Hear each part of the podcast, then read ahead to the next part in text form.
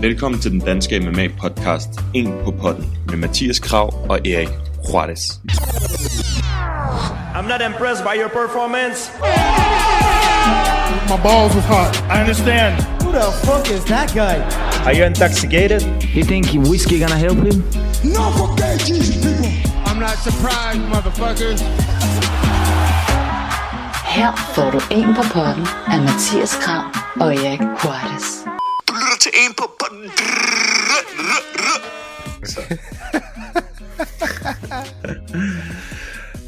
Velkommen til episode 34 af En på Podden, den danske MMA-podcast. Vi sidder lige og griner lidt over, at Mathias kaldenavn herinde i vores indspilningsprogram hedder Joe Exotic. Hvis du lige kan forklare kort. Jamen, Joe Exotic, han er en af de mest... Jeg ved ikke, hvad jeg skal flamboyante mand, jeg nogensinde har set i mit liv. Han er hovedrollen i den mest populære dokumentar på Netflix lige nu. Den, der hedder Tiger King. Han er meget, meget karismatisk menneske. Joe Exotic. Jamen, han lyder også sådan. Ja, jeg kan se, at der er mange, der har fundet kaldet. Jeg så Stipe, han havde lagt et billede op af sig selv i dag. Photoshoppet. Hvor der Stipe Exotic. Nå, ja, det så faktisk godt. Jeg vidste ikke, hvad han refererede til. Ja. Men det var meget sjovt. Det var til Joe. Griner. Ej, jeg har set flere i MMA-verdenen, der har smidt billeder op af ham der. Ja, men det, du bliver nødt til at se det. Det er... Jamen, det skal jeg også. Så skal jeg nok selv komme med memes. Ja. Jamen, i dag så har vi, som jeg ser på opslaget, 3 gæster på besøg i gåseøjne. De ringer ind, eller hvad man kalder det. De ringer ind. De ringer ind for god gammel manér, og så joiner de. Og den første, der kommer, det er Claus Skjoldborg Larsen, som er formand for Dansk MMA-forbund. Og jeg snakkede kort med ham om, hvad vi ville snakke om, og jeg sagde til ham, jeg godt bare kunne tænke mig at vide, hvad der sker altså sådan, med alt det her lockdown, og med hensyn til events, og i hvert fald også, hvad der sker bagefter. Altså, ja, hvad det ligesom betyder for MMA-miljøet lige pt. Ja, fordi vi snakker tit om de store events, men altså Claus har jo fingeren på pulsen med hensyn til alle events, der er i Danmark. Ja. Så han ved jo også mere om det, ikke? Og de små events, det er jo potentielt endnu værre for dem. At der ikke kan, altså det er jo dem, der ikke har nogen penge at smide efter det nærmeste. Ja, der skulle have været et her i weekenden, ikke? Jo. Oppe i Helsingør. Ja, og det er lige præcis det, som vi kan høre Claus om, hvad der sker, og hvad der... Ja, måske kommer til at ske. Det er også begrænset, hvor meget han kan sige jo. Ja, der er ikke så mange, der ved. Nej, de er vel lidt i venteposition, ligesom alle os andre. Ja, det er det.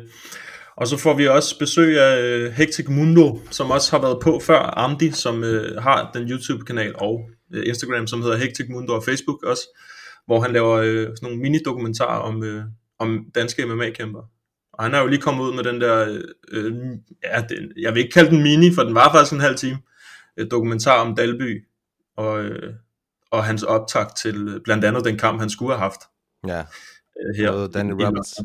Ja, præcis. Ja. Og han siger også selv, at han smed den ud alligevel, altså på trods af, at eventet blev aflyst. Men det er en fed dokumentar. Jeg ved ikke, har du noget at se noget andet? Ja, jeg har set den hele. Jeg delte det også selv, jeg tror, det var i den weekend, hvor Dalby skal have kæmpet. Ja, okay. Jamen, den er helt klart værd at tjekke ud. Og alle de andre videoer, for den sags skyld. Så han kommer også på. Og så slutter vi af med en, der er blevet efterspurgt lidt. Det er featherweight Cage Warriors champ Mads, the meme master Burnell. Mads Exotic. Han har jo skrevet kontrakt med Dominance Management. Ja. Hvilket jeg synes er ret spændende. Så, det er nemlig ret spændende. Ja, så han skal lige ind og fortælle lidt om det. Og måske også lige, hvordan han træner og sådan nogle ting, nu hvor klubberne er lukket og sådan noget. Ja, han har sikkert en god røver eller 2. Ja, det har han sikkert. Han har allerede sendt mig mærkelige memes, mand. Jeg tror, han keder sig lidt. Jamen, det er det. Og så har vi også 5 featherweight fights, som jeg kommer med, Forgotten Fights, som I kan tjekke op på. Det var meget fede, de der kampe, vi snakkede om sidst. Jeg har været inde og se nogle af dem. Ja, du har været set nogle af dem? Ja, det var sgu meget nice. Så nu kommer der 5 featherweights, og så Mathias, han kommer med 5 lightweight forgotten fights næste gang. Oh yes. Yes. Så lad os bare komme i gang. Shit. Oh, y'all got pecan pie in this motherfucker too. Inden vi går officielt i gang med dagens episode, så vil jeg bare lige sige til jer, at vi er virkelig taknemmelige for alle jer, der lytter med hver evig eneste uge herinde på En på Podden. Hvis I gerne vil gøre noget mere for os og støtte podcasten noget mere, så husk at gå ind og anmelde podcasten inde på iTunes. Hvis I bruger noget andet, så find os inde på Facebook, hvor I også kan give os en anmeldelse og en anbefaling, så andre kan se, at det rent faktisk er en podcast, som er værd at lytte til. Hvis I har en Instagram-profil, I bruger, og hvis I deltager ind i debatten derinde, som nogle af jer allerede gør, så må I meget gerne screenshot jeres podcast-app, når I lytter til En på Podden, eller tage et billede af jer, der lytter til podcasten, og så skal vi nok reposte det ind på vores Instagram-story, så folk kan se, at de også skal lytte til En på Podden. Tusind tak, fordi I støtter podcasten hver uge. Jeg håber, I vil nyde afsnit. And I got the Nick Diaz Army with me. We're here to take motherfuckers out.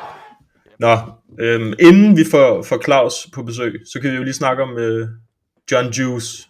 Yeah, what the... Johnny Bones Jones. Har du set videoen, hvor han bliver... Jamen, den var lidt for klovn, altså den var lidt for cringe, til jeg kunne se den hele, så jeg spolede sådan lidt i den. Ja, han var tydeligvis... Det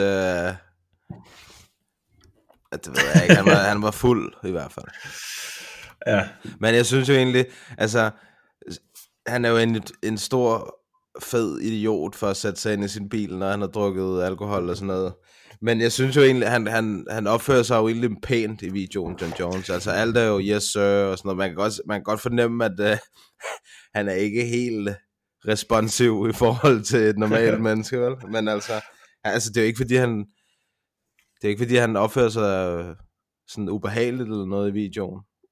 Nej, han er meget altså respektfuld. Ja. Jeg tror, at han ved, at han bliver filmet. Jeg tror, han ved præcis, hvad der kommer til at ske, ikke?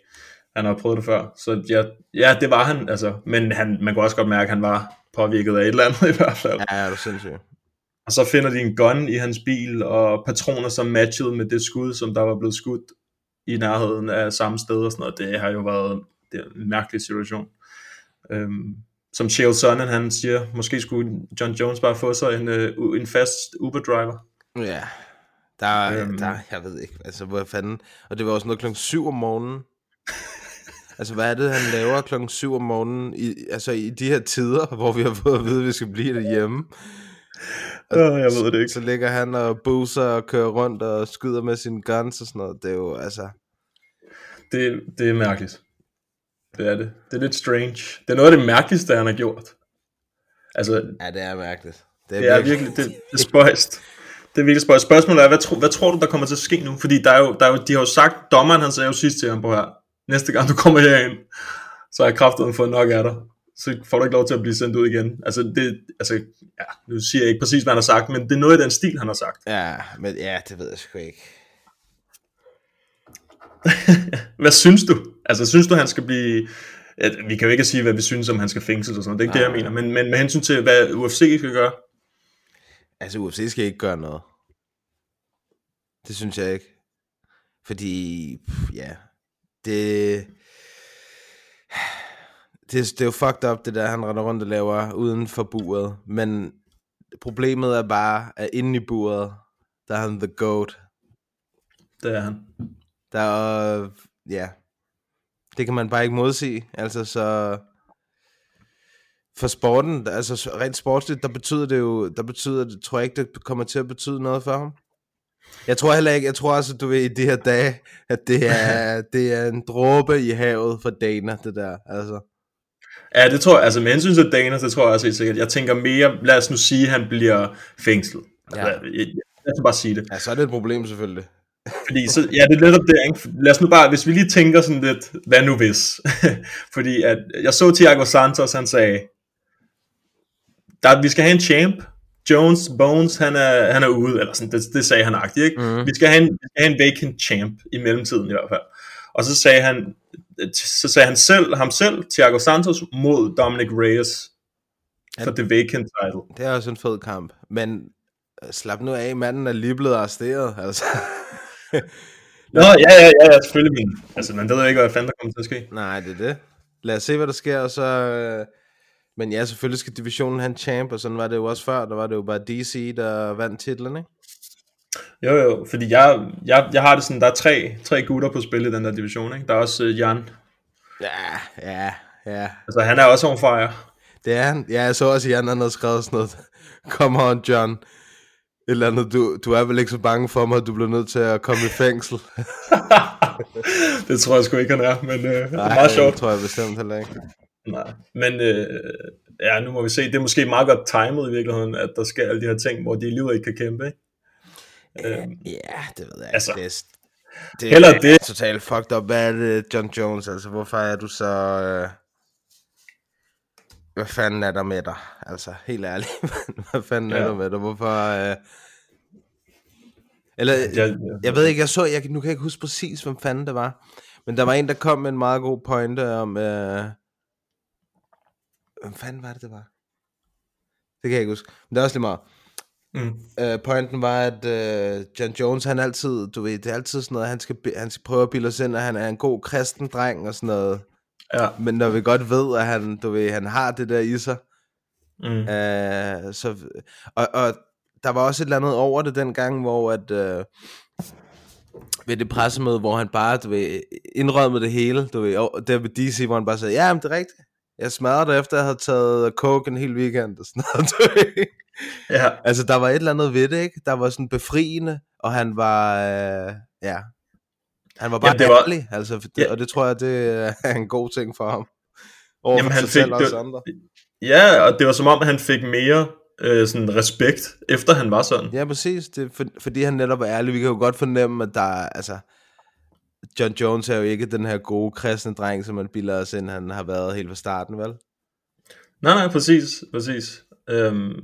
Og jeg tror, at sådan folk, det er også bare det der med, at i starten så kunne folk ikke lide DC af en eller anden mærkelig årsag, ikke? Og så John Jones, han var bare den der ærlige type. Også det var han også overfor Gustafsson i deres kamp nummer 2, ikke? Jo. Hvor det gjorde et eller andet ekstra. Det var som om sådan, okay, fuck det, så nu er han bare the bad guy. Og så var man sådan... Det vil man gerne se. Jeg vil da gerne se Alexander Gustafsson slå John Jones, altså når han er the bad guy, ikke? Ja. Det kunne da være meget fedt, udover at han bare fuldstændig moster, men altså. Og så du det der quote han lagde op i samme uge, eller et par dage før? Ja, altså, var det ikke sådan noget, det nærmest har været samme dag, eller sådan noget? Fuck, mand, han er så... Jamen, det var lige præcis det, du sagde, det der med, han var sådan en god kristen, hvor han siger det der, nu har vi chancen for at blive derhjemme, og det her, det er muligheden, og så lad os nu være med at fuck det op. Ja, så går han bare ud og laver rav i det.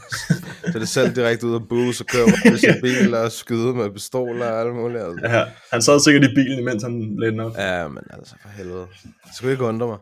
Nej. Nu må vi se, hvad der sker. Det er jo altid... Jeg tror også, du har ret i, at Danas bekymring for det, det er nok ikke så stort. Altså, de har jo kraftedme fået... Lige meget hvem det er, så har de jo altid fået dem tilbage. Conor McGregor, altså John Jones, han er jo et perfekt eksempel. Ikke? Det er jo sket mange gange. Men det er jo som om, at de kan... Udadtil kan det godt være, at de måske ikke er så glade for det, men altså... Ja, let's be real. Money det, talks. Det, Præcis.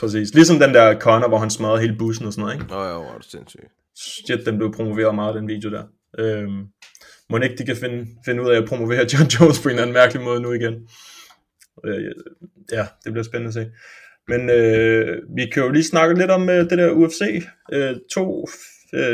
49-kort. Ja, det er potentielt. Altså, Dana, han insisterer jo på, at det kommer til at ske, men altså, vi bliver nødt til at forholde os lidt skeptiske stadigvæk, tænker jeg. Ja, fordi det vil stadig holde den 18. april.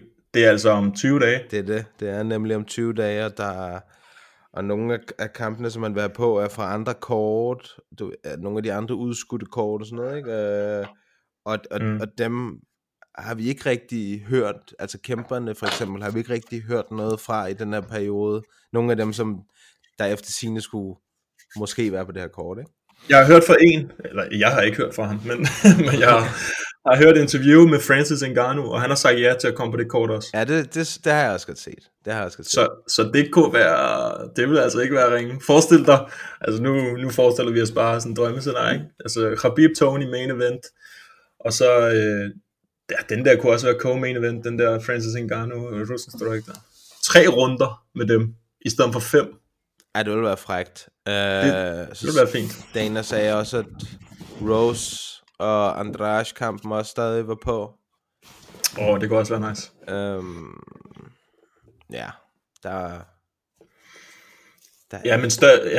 det er jo main event. Lad os sige, Woodley han nu får eller Leon Edwards for den sags skyld, får en kamp i stedet for, ikke? Så vil det jo, det eneste der er forskellen, ja, det er ikke det eneste, men det vil jo blive lavet om, de der main events bliver lavet om til 3 runder i stedet for. Ja, bestemt. Så det er ikke lige så krævende, kan man sige, som 5 runder. Jeg ved i hvert fald, de giver tit udtryk for, at det er noget andet, når de skal forberede til 5 runder, ikke? Så jeg kan forestille mig, at de har tendens til at sige ja til nogle, du ved, måske nogle andre modstandere, ikke? Når det kun er 3 runder, hvem ved. Og så også der var snak om Woodley og Kobe til på det kort, ikke? Ej, det kunne være hjernedødt. Ja, men det vil virkelig også være flot, hvis Dana han lige kunne stable sådan et rigtig motherfucker-kort på benene. ja, præcis.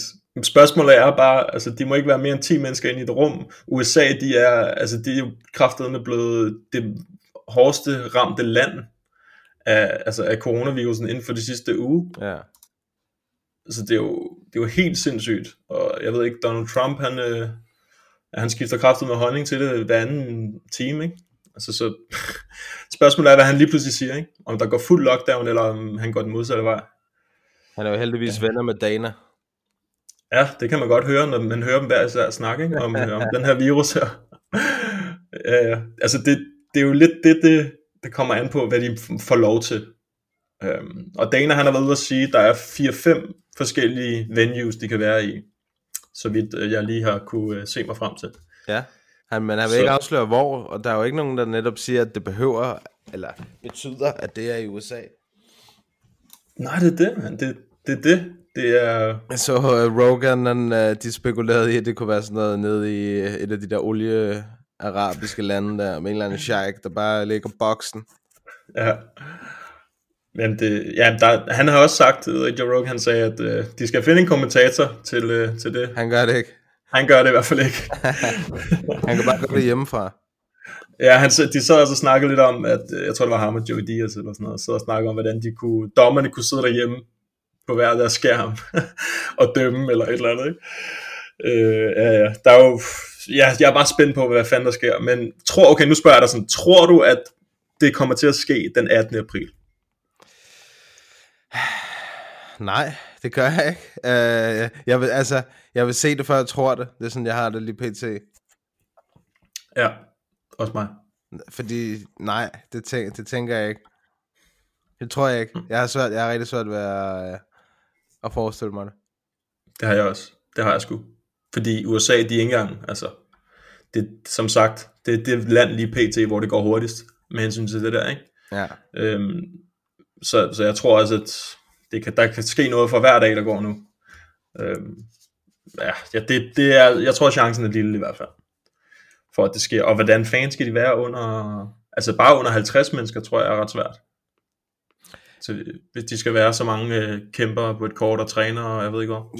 Ja, men jeg tror, at der har UFC the means til ligesom at kunne gøre det ordentligt, ikke? Jo, men altså okay, jeg har også set nogen skrive, jeg tror faktisk de skrev det inde på vores Instagram eller Facebook eller sådan noget, sagde at de vil hellere vente til at altså det hele er overstået, og så kan de holde et ordentligt event med publikum, med Khabib og Tony. Hvad siger du til det? Nej. Du vil bare se det. Jeg vil se det. Jeg vil fucking se det. Nu har jeg ventet 4 gange. Ain't no more MMA blue balls, okay? Nu skal vi se den kamp. Jamen altså, man får jo kraftet meget også bare abstinens, ikke? Ja, totalt. Det er så stenet. Det er så stenet. Det er også bare fordi, det er det kort, der lurer. Det er det kort, der lurer som det næste. Ja. Det gør det endnu værre. Og så var der... Jeg ved ikke, har du UFC-appen på din telefon? Hvad for noget? Har du UFC-appen på din telefon? Fight Pass? Ja, eller, ja. Ja, det har jeg. Den begyndte jo at blinke helt vildt i går aftes der, fordi der var noget, der var live derinde. Så jeg så det der UFC-logo, bare lynhurtigt op med telefonen og se, hvad det var. Det var et eller andet Submission Underground i går. Ja. De viste faktisk UFC 239 her på YouTube. Ja. Det var faktisk meget fedt. De viste også på Fight Pass. Ja. Jeg synes bare, det er sjovere nogle gange på YouTube, fordi så folk, de kommenterer. Ja, men folk er syge i hovedet i de der YouTube. Præcis. Der er mange konspirationsteorier derinde. Der er folk er sindssyge. Ja, det er meget sjovt. Altså jeg lagde et opslag op med hensyn til til hvad for nogle kampe folk gerne vil se. Altså hvad de så mest frem til udover den her Tony og Khabib kamp. Det skrev jeg lige, fordi ellers tror jeg alle svarene ville være det. Ja. Der er Spearhunter, han skriver Amanda Nunes mod Felicia Spencer. Ja. Og den er god. Alexi Olenek mod Fabricio Werdum. Den synes jeg faktisk er meget nice også. Altså ja, der er sådan lidt Ben Askren, Damian Maia over den, ikke bare old heavyweights. Bare store og rustne mennesker. Ja. Ja, det kan også noget, ikke? Jo, 100%. Jeg så lige det små, den der Olenek mod, hvad hedder han, Overeem op ind på YouTube her forleden på UFC. Er du galt? Okay, hans striking, mand, det var bare ren kaos. Det var fandme sjovt at se. Godt. Ja, så skriver vores homie Ruben Marcos, han skriver, jeg ved ikke, om det er en kamp, der er bekræftet, men DC mod Stipe. Hvis den bliver bekræftet, det gør den højst sandsynligt på et eller andet tidspunkt, tror jeg. Ja. Yeah. Og så Conor mod Justin Gaethje, hvis det også bliver bekræftet. Ja, der bliver jeg nødt til at holde fast i mine tidligere statements. At den ikke er så god for... Ja, jeg tror ikke, at vi kommer til at se Conor kæmpe mod Justin Gaethje. Nej, jeg ved sgu ikke. Jeg håber det. Jeg vil gerne se det. Så er der Simon. Han skriver Till mod Whittaker. Ja. Og selvfølgelig Dalby. Ja, det glæder mig også til. Så har Kenny West skriver, jeg håber mest på at se disse kampe. Masvidal mod Usman, ja. Conor mod Gaethje, og Adesanya mod Costa. Det er altså også gode kampe, de der. Og så Per Lund, Samsing, navngiveren, døberen. Han skriver alle de danske kæmpere. Ja, okay. Selvfølgelig. Helge Dækken. Ja. A. Sandlykke skriver, Ngannou mod Rosenstreich, Masvidal mod Usman og Dalby mod Roberts. Dalby. Og så skriver Søren Christensen, han skriver Burnell, når han gør comeback i slutningen af 2020. Ja, vi må høre, hvornår han har tænkt sig ja, præcis. At kæmpe igen. Ja. Ved du hvad, jeg prøver lige at skrive til Claus og se, om han er ved at være der. Om han er reddet. Om han er ready. I believe when I punched him and he went down, I followed him, I got him in a guillotine choke, and I clearly felt a tap. Claus, velkommen til. Vi er spændt på at høre, hvordan det ser ud bag kulisserne. Jeg skrev jo faktisk til Jakob Vingård, som er næstformand inde hos jer i Dansk MMA-forbund, og han sendte mig straks videre til dig, fordi du er the man bag kulisserne, der har styr på de fleste ting. Så jeg vil egentlig bare høre, som det første, Claus, PT lige nu, i dansk MMA, sådan bag kulisserne. Hvordan ser det ud lige nu med alle de her lockdowns og events, der ikke må ske eller ikke må afholdes? Jeg kan starte med at sige, at vi er selvfølgelig en enig bestyrelse, som hjælper hinanden i den her svære proces. Og der er ikke rigtig nogen af os, der er man. Vi er et fælles team. Ja, det er godt. Jeg kan sige, at alle stævner er sådan set udsat på nogle bestemte tidspunkter. Jeg ved, at MMA-galler, de har lige sagt, at de prøver at afholde til november, og FG Fight Night til oktober. Det er det, jeg ved, og jeg ved ikke, hvad de andre er, og hvornår de kommer. Men det vi prøver på, og det er, at vi prøver på at gøre tingene så rigtigt som muligt, og vi har også lavet nogle opslag, men vi ved jo ikke, hvad fremtiden bringer. Nej, det er jo det. Det er jo det, der er det svære. Og altså, hvad er det, man skal passe på, når man ikke ved, hvad der kommer ud på den anden side? Hvad er det så, I er forsigtige med her lige pt? Ja, for eksempel vise, at de her store events, der kræver det selvfølgelig også, at der er nogle sponsorer til at hjælpe til at køre de events, som der er. Og alle ved, at der blev fyret folk. Var det 20.000, der blev fyret sidste uge? Puha. Og vi ved også, når vi skal i gang igen, så det er ikke nok ikke MMA, de tænker på de her små virksomheder. Det er at få gang i hjulene selv, inden de begynder at tænke på de her stævnearrangører. Men det hvad det er, så håber vi selvfølgelig, at publikum derude hunger om at komme ud i den frie natur igen, og komme ud og se nogle gode stævner. Men det er vi heller ikke herovre, fordi det kan også være, at de er forskrækket og siger, nej, vi bliver lige hjemme. Så jeg tænker, det bliver en stille opstart, det her. Men vi er player til at støtte op om sporten og om de forskellige events, der er derude. Og jeg ved, at de arbejder på højtryk for at få tingene til at fungere. Ja, der skulle have været et stævne her i weekenden, som blev udskudt. Ja. Jeg tænker også, hvad kan det her betyde for klubberne, fordi de må jo heller ikke rigtig holde åben og træne og alt sådan noget. Og MMA er jo stadigvæk en forholdsvis lille sport herhjemme. Jeg tror, at nu holder vi en pause alle sammen, og så håber vi, at vi stille og roligt må åbne op på et eller andet tidspunkt. Det kan vi ikke være herovre nogen af os. Men jeg tror, at de vender tilbage, og det vi hører rundt omkring for de forskellige klubber, jeg har været i kontakt med en del, det er faktisk, at medlemmerne, de er helt fantastisk, at de holder ved og siger, at vi støtter sgu op om klubben, fordi vi savner det her fællesskab. Så jeg tror ikke på, at vi mister mange medlemmer. Jeg tror, at vi bliver mere sultne, og så gør vi selvfølgelig tingene anderledes, når vi kommer tilbage. Der har gennemsnit været stævner rundt omkring i Danmark siden 15, sådan små 12-14 stævner om året. Og i år, der når vi måske 2. Så det ser ikke godt ud på den konto, men vi kommer stærkt tilbage, det tror jeg på. Det er godt. Det er præcis det, vi gerne vil høre selvfølgelig.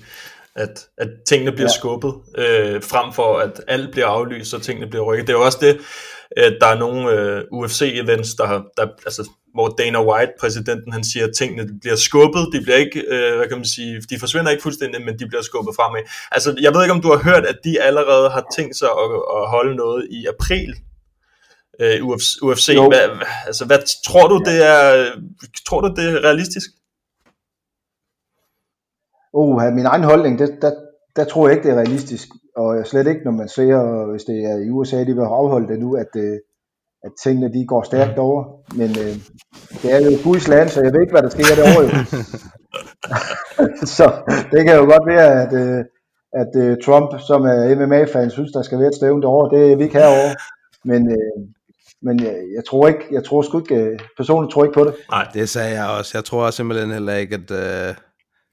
Jeg tror, det er en stor drøm for Dana, men jeg har godt nok også svært ved at forestille mig, at de kunne føre det ud i livet, som det ser ud lige pt. Ja, der er ikke lang tid til. Altså, jeg tror også alt underholdningsbranchen, festivaler rundt omkring, lige om lidt, så begynder de at aflyse. Ja. Altså det, vi står over for en modstander, som vi ikke kan vinde over lige pt. Så det er sgu uhyggeligt, men det er fedt, vi står sammen og holder sammen om det. Ja. Og det er det, jeg ser. Ja, det er sgu en mærkelig situation, alt det her, med at vi skal være derhjemme og så undgå kontakt med andre eller sådan noget. Hvad får du tiden til at gå med som formand i Dansk MMA-forbund? Ja, men jeg har jo mit civile arbejde inde ved politiet, og det passer jeg selvfølgelig. Og herhjemme, så nu arbejder jeg hjemmefra lige pt, og ungerne går i skole, og klubber ringer, og jamen, dagen den går.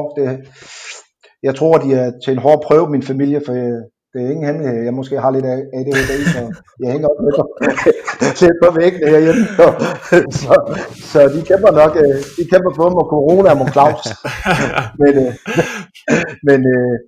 Men det fungerer, og altså, vi skal jo bare den her hverdag til at gå for alle. Altså, det er lidt uhyggeligt, at vi står, som vi står nu.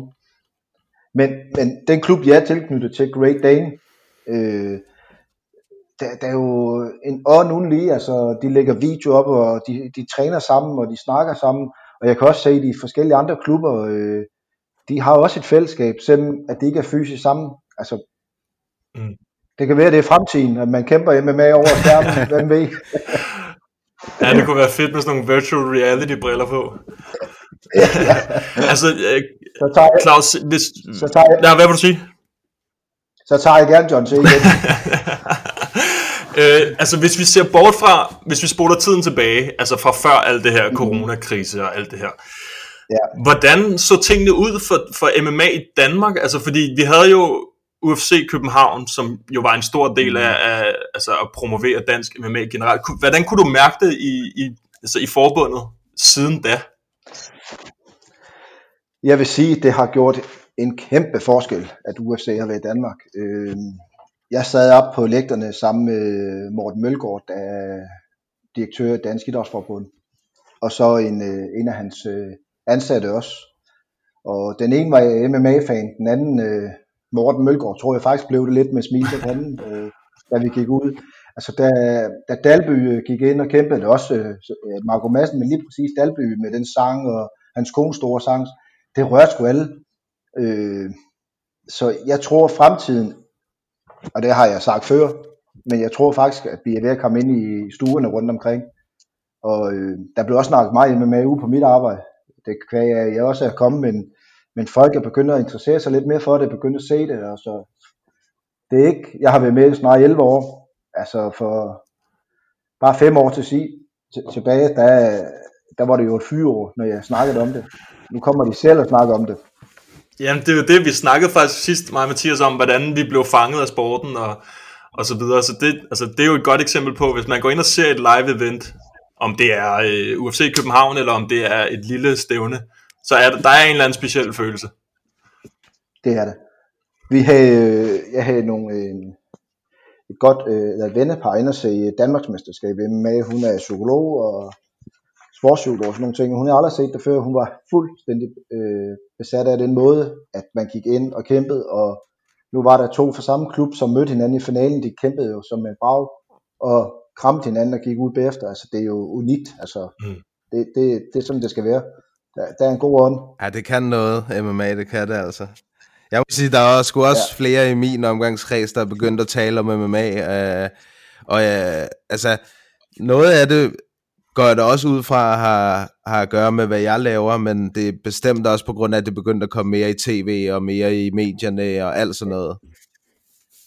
Ja, altså selvfølgelig. Så for mit vedkommende, så er der jo forskel på et cirkus og så på kampsportsudøvere, for jeg synes, at vi har mange rigtig dygtige kæmper i Danmark, og de kæmper en kamp hver dag for at nå til målet.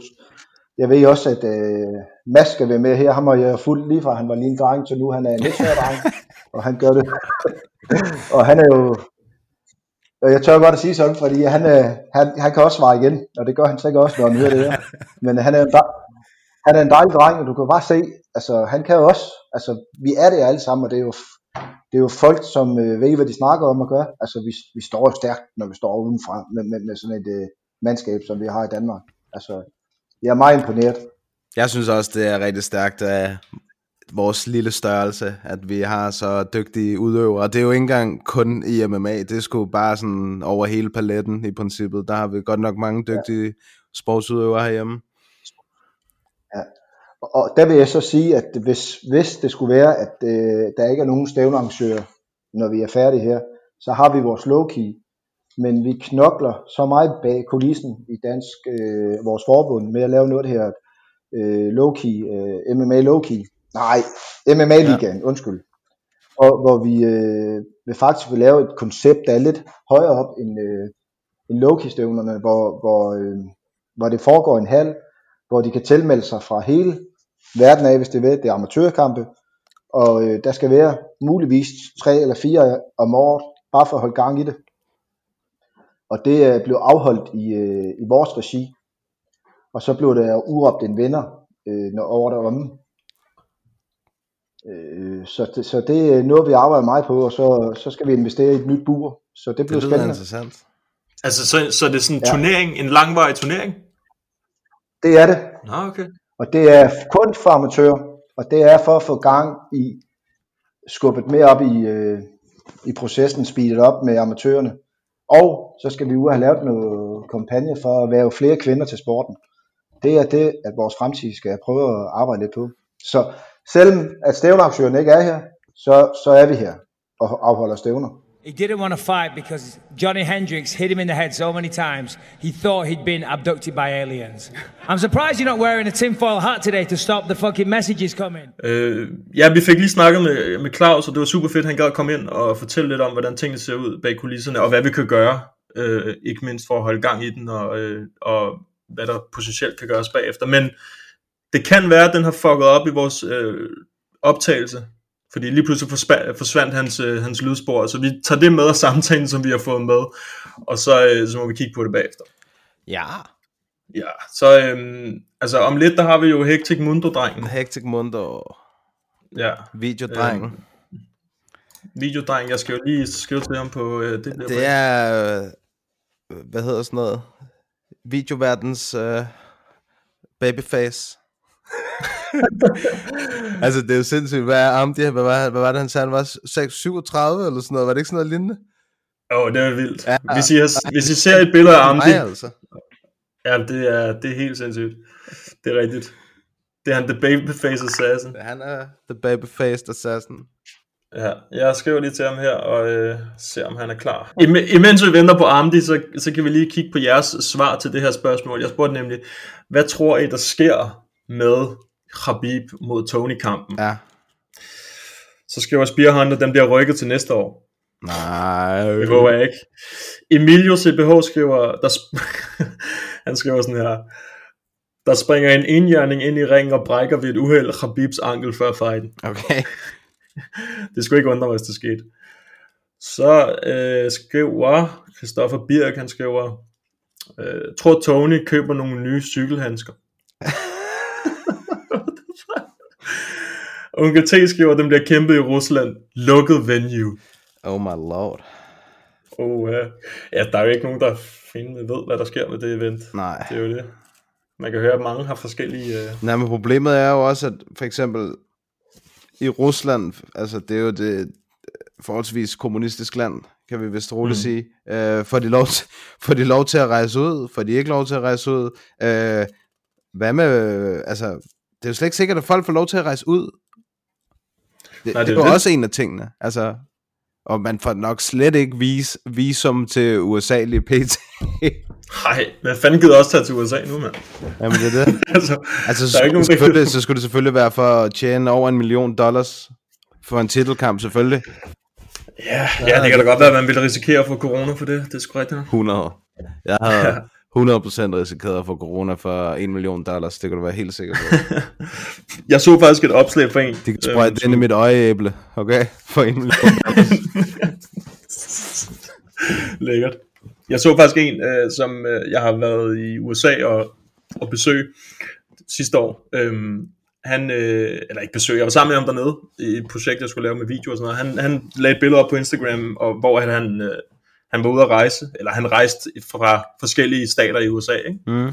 Og han sagde, at han følte sig nærmest mere sikker i lufthavnen og i flyveren, end han gjorde ude på normal vis, fordi der var så lidt mennesker. Ja, det gør og der var så double security, så han følte sig nærmest mere tilpas der.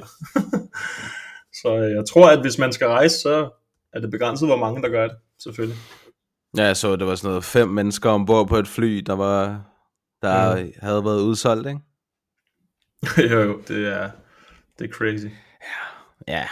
Amdi, han skriver, han kommer lige om lidt. Det er perfekt. We don't know, maybe Conor make different decision. Maybe.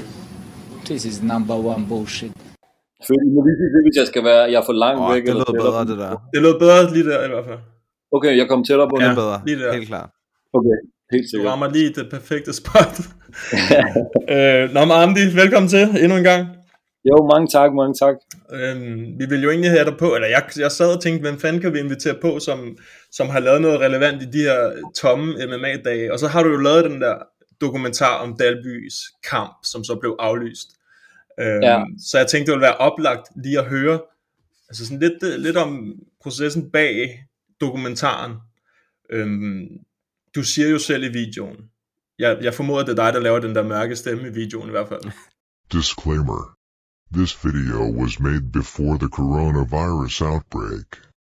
Meanwhile, UFC London and Nicholas Dalby's fight has been cancelled. Nej, jeg brugte faktisk sådan en, den der, man kan få sådan en voice-to-text-ting app, så det er sådan en computerstemme. Nå, okay, griner. Det er ligesom det der, de der hacker og 4chan og sådan noget. Ja, sådan noget Illuminati. Men du siger jo, at på trods af, at den blev aflyst kampen, så vil du stadig smide videoen op. Kan du ikke fortælle lidt om hele den der proces i videoen? Jo, men det der var med det var, at det første klip, jeg havde af videoen, der var der meget mere fokus på, eller det vi snakkede om, der havde Nicolas meget mere fokus på at snakke om sin modstander og snakke om eventet. at snakke om datoen, det skulle ligge på og sådan noget, fordi det var noget med, det lå rigtig tæt op på hans 10-års jubilæum, tror jeg. Mm. Så da det blev aflyst, der var jeg sådan lidt, altså jeg var lige på grænsen til faktisk at tænke, at okay, det nytter næsten ikke noget at lægge det op, fordi der er så meget fokus på modstanderne på den her kamp.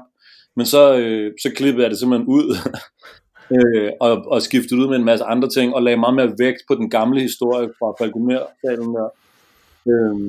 Og så tænkte jeg, at nu kunne den bruge det alligevel. Ja, den har også fået god respons, ikke? Jo, det har den faktisk. Det har den. Altså, den har ikke fået så mange views, men altså, det er ikke rigtig så meget det, jeg laver, der gør desværre jo. Men Nicolas lagde det op, og der kom der lige et skub. Mm. Altså, hvordan er det nu har jeg jo også været lidt inde i det der videogame i MMA, altså med Nick Barnø. Ja. Så jeg kender jo godt lidt til det, men du har jo kendt Nicolas i mange år. Ja, hvordan har der været at følge ham? Jamen altså, jeg lærte Nicolas at kende, fordi vi begge to trænede i CSA i gamle dage. Og til at starte med faktisk, jeg har aldrig egentlig rigtig sådan planlagt at lave noget sådan specifikt med Nicolas. Jeg bare sådan altid bare filmet sådan her og der, og så skulle vi lave nogle optagelser til en highlight, han skulle have lavet en gang. Så det var faktisk rent tilfældigt, at jeg havde alle de der optagelser. Og jeg var selv sådan lidt overrasket over, hvor omfattende de rent faktisk var. Mm. Og så var det bare dejligt endelig at få en mulighed for at bruge dem, ikke? Jo, fordi jeg tænkte også, hold kæft, der må være meget, altså sådan, meget materiale igennem så mange år. Ja, men helt sygt. Jeg har så meget lort, altså. Det er bare fedt at få lov til at bruge det. Ja, præcis. Har du nogen kommende projekter med nogle andre kæmper, du ikke har fulgt før?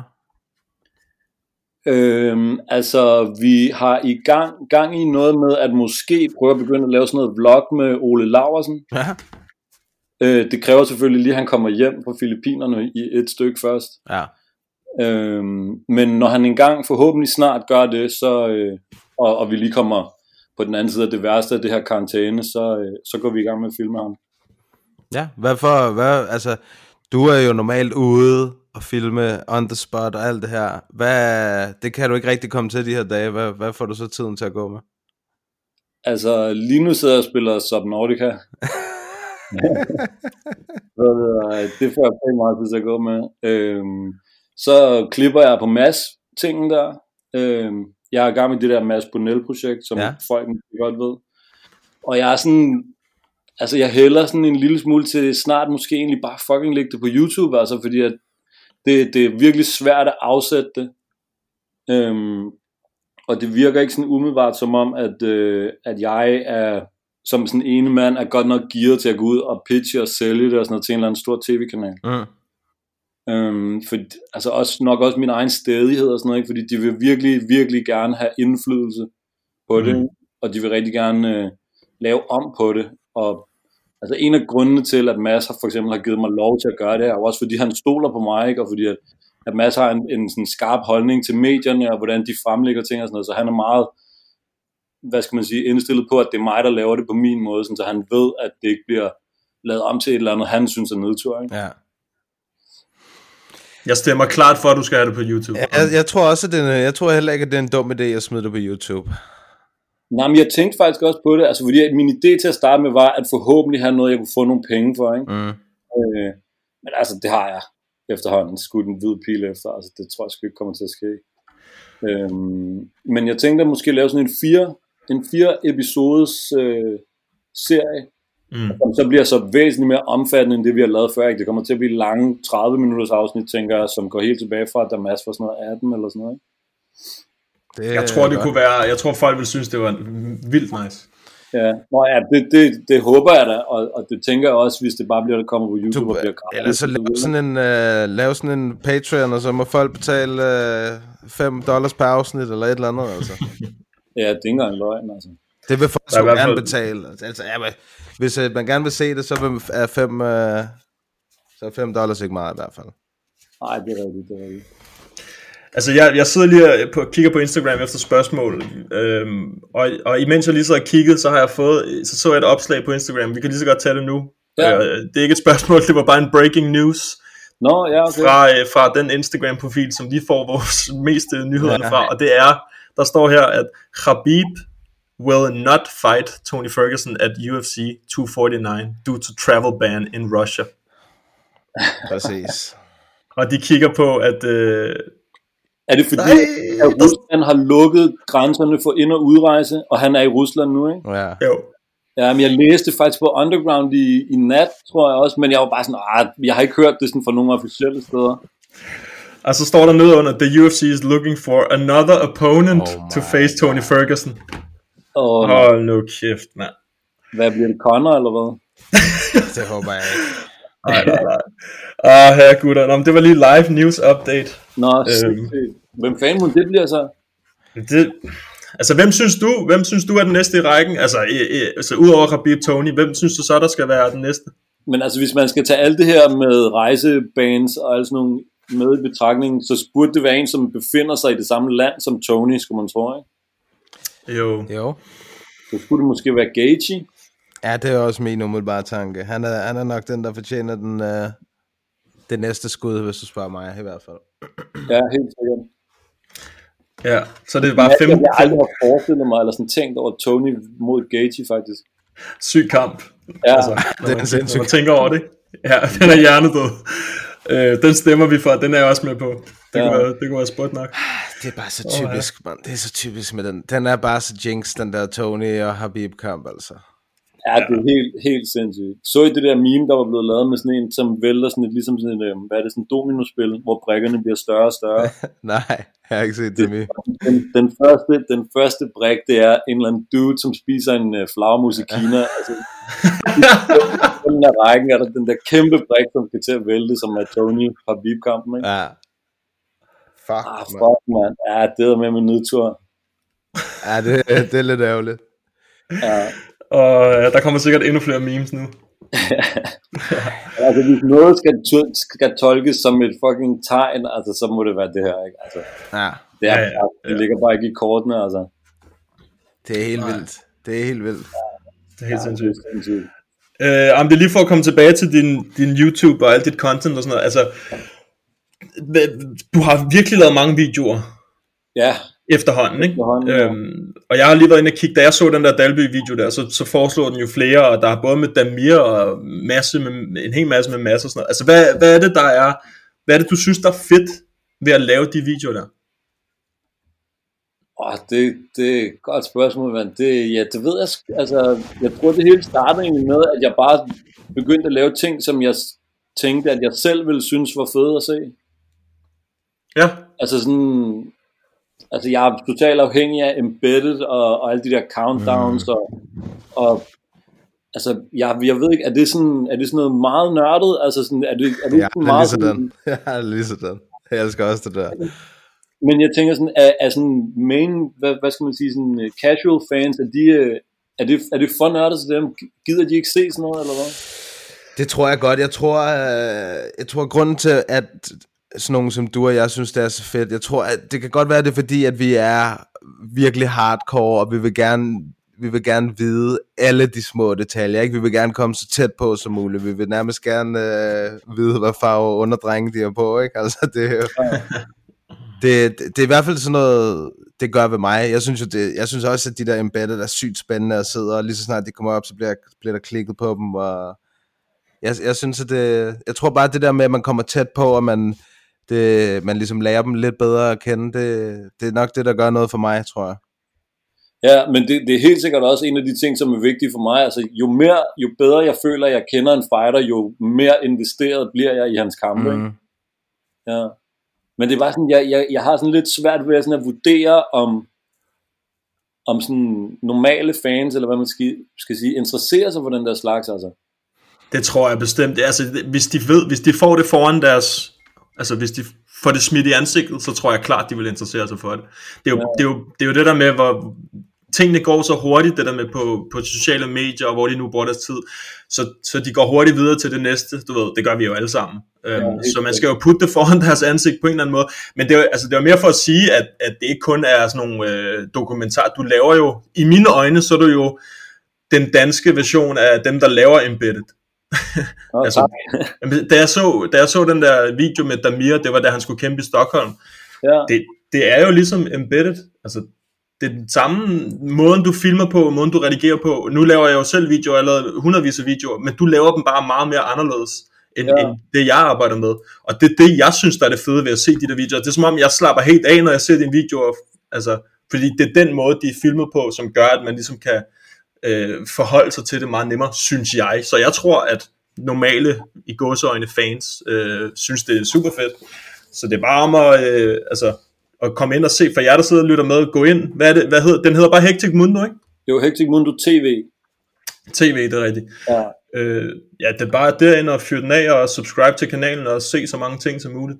Synes jeg. Det er specielt når I sidder derhjemme og keder jer i karantæne og... Ja, så er der meget god MMA lige, og man kan se den på Amdis kanal. Ja, det er i hvert fald hvis man interesserer sig for dansk MMA. Ja. Og det skal man gøre, når man er i Danmark. Ja, præcis. Vi får jo tit spørgsmål, altså til dem, til de kæmperne, der kommer ind, der får vi jo tit spørgsmål, og der er jo mange af de spørgsmål, som altså sådan, hvad kan man sige, indirekte måske kan blive svaret på i løbet af sådan nogle videoer der, ikke? Ja, altså hvordan de forbereder sig og sådan nogle ting. Ja. Men altså, det ved jeg ikke, det er bare, at det har altid været, altså jeg har været sådan i kampsportsmiljøet ret længe, ikke? Altså både sådan i det, i form af at træne, men også bare sådan omkring det, når jeg ikke har trænet, og bare sådan fordi at mange af mine venner er en del af det og sådan noget, ikke? Så jeg har altid sådan lidt været der, ikke? Så ja, og så elsker jeg bare at filme. Jeg har altid, siden jeg var lille, filmet alt, hvad jeg kunne komme i nærheden af, ikke? Så det var sådan, det var bare oplagt. Mm. Ja, præcis. Men det er jo, jeg synes jo kun, det er fedt, fordi jeg ved godt, hvor lang tid det tager sådan noget. Og sidde og lave en video på en halv time. Det tager fucking lang tid. Det kan det i hvert fald, ikke? Ja, men den var også lidt, den var lidt hård at komme igennem, den der Neo. Ja, det er derfor, man skal gå ind og se den. Jeg havde faktisk lidt en idé om, at jeg håbede, jeg kunne nå at lægge den op før jeres podcast, ugen før kampen. Fordi at, så kunne jeg få jer forhåbentlig til at nævne den, eller snakke om den, eller sådan noget, ikke? 100%. Og så kunne den få noget traction op til kampen, men så blev det aflyst. Altså, hvad tror du, der sker med Dalby? Tror du, han får den samme modstander, og det bliver rykket, eller hvordan tror du det? Jamen altså, så vidt jeg ved, jeg skal selvfølgelig passe på, hvad jeg siger, men jeg tror, at den bliver rykket. Fordi at vi har haft en snak om, at hvad jeg måtte vise i forhold til hans træning, fordi der var nogle ting, han helst ikke ville have, kom med i videoen, hvilket jeg selvfølgelig godt forstår. Og så da jeg så skrev til ham og sagde, hey, det var ærgerligt, at kampen blev aflyst og så videre, så sagde han sådan, hey, bare lige i forhold til det der vi snakker om med de ting som ikke skulle komme med, de skal helst ikke med, fordi at det er ret sandsynligt at jeg skal møde ham alligevel. Jeg forestiller mig at kampen bliver rykket. Det kræver selvfølgelig at de begge to er klar på det og skadesfri, og det passer timingsmæssigt, ikke? Men mit indtryk er helt sikkert at Nicolas rigtig gerne vil have den. Ja, det kan jeg da godt forstå, og nu har man også trænet op til det i så lang tid og sådan noget. Altså marts måned skulle jo have været den helt store MMA-måned for Danmark, men den blev lidt handicappet til sidst. Men jeg kan godt tænke mig at høre, hvad synes du om de præstationer vi havde indtil at karantænen den ligesom gik i full effect? Altså den første kamp var Marks kamp mod Hubbard der, ikke? Ja. Altså han vandt jo, så det er jo flot, og man må tage hatten af for, at han fortsatte med en, hvad var det, 2 brud? Ja, dobbelt brud. Ja, og en smasket adamsæble. Ja.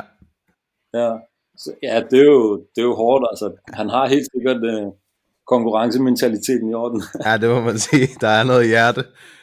Ja, helt sikkert. Hvad det hedder... Altså, suplexen var for sindssyg. Helt overdrevet. Men og, altså, al respekt for præstationen og sådan noget. Jeg tror, hvis Hubbard havde haft mere selvtillid, og havde haft en lidt bedre, hvad skal man sige, gameplan, eller holdt sig lidt bedre til gameplanen, så tror jeg godt, han ville have kunne vundet. Eller, jeg er ret sikker på, at han ville have kunne vundet. Ja, men man kan sige, han var langt bagud efter de 2 første omgange, ikke? Altså... Ja, netop, men det var bare som om, han ikke rigtig troede på sig selv i de 2 første, synes jeg. Ja, han blev også holdt godt nede, eller han blev i hvert fald holdt fast i. Ja, helt sikkert. Altså, og Mark har jo helt sikkert også et squeeze fra helvede, jo. Altså. Ja, det tror jeg også. Men jeg mener bare sådan, altså han trådte speederen så meget i bund i 3'eren, at det var sådan, jeg tænkte sådan, det kunne han også godt have gjort tidligere, det der, altså sådan, om ikke andet noget tilsvarende eller noget lignende. Ja, ja, måske, men det kan jo, altså, det kan også være et resultat af, at Mark han gik nedad på grund af hans kæber, hans adamsæble var knust. Det ved jeg, altså det er jo ren spekulation, ja. Men jeg er enig i, at tredje runde, der så det ikke særlig godt ud for Mark. Nej, men jeg tror min pointe med alt det her er egentlig det der med, at man hører så mange folk sige, at Mark er klar til top 10 for eksempel, ikke? Og altså, nu ved jeg ikke engang, hvor, altså Hubbard, hvad han ranked i forhold til Mark? Ja, jeg tror, det lå meget lignende omkring det samme på det tidspunkt. Ja, men altså, han er nok, han skal nok have sejre over mere kompetente modstandere end Hubbard, før han ryger i top 10 i hvert fald. Jeg tror, vi alle sammen er enige, og det er derfor, jeg lige vil spørge dig om den her, fordi vi har snakket om det, Mathias og jeg. Jeg ved ikke, om du har hørt det, men vi har snakket om, at hans... Ja, præcis! Hvad siger du til den? Jamen, den kunne da være grineren. Altså, det er da helt sikkert et rigtig godt navn at have på CV'et, ikke? Han er tough. Er Clay Guida for tiden? Er det ikke 100 år siden, man har set ham? Han kæmpede mod BJ, ikke? Og så kæmpede han mod... Var det Jim Miller, der submittede ham på sådan noget 1 minut eller sådan noget? Ja. Men hvornår han sidst kæmpede? Et halvt år siden, lidt over et halvt år eller sådan noget. Okay, jeg troede faktisk det var længere. August 19 står der. Ja, okay. Ja, det er meget godt ramt. Det er jo bare den vi har smidt ud, altså ud til folket, fordi at folk, de netop som du siger, er blevet ved med at sige, hvornår kommer han i top 10, og hvad sker der, hvis han kommer mod Khabib og sådan noget. Bare sådan, okay, rolig nu, gutter. Ja, men jeg synes, altså Clay Guida, han er altid god for en underholdende kamp, ikke? Og han sætter et rimelig seriøst tempo, ikke? Så altså, det kunne da være mega grinerne at se. Jeg tror også, det ville være en god test for Mark. Ja, det tror jeg helt sikkert også. Nok mest på sådan cardio-delen, ikke? Ja, helt bestemt. Ja, brødning, den defensive brødning. Ja. Ja, men det er nu, når vi har dig, så kan vi lige så godt høre, altså du spurgte, om du skulle forberede dig til i dag, så sagde jeg nej, men nu spørger jeg dig alligevel, hvad for en kamp, ikke fordi, altså, det kan være, du kan svare med det samme, hvad for en kamp ser du mest frem til, altså om det bliver i år eller næste år, af dem, som der er blevet snakket om, udover Khabib og Tony, som måske ikke bliver til noget nu, og Dalby-kampen, hvad for nogle kampe ser du mest frem til?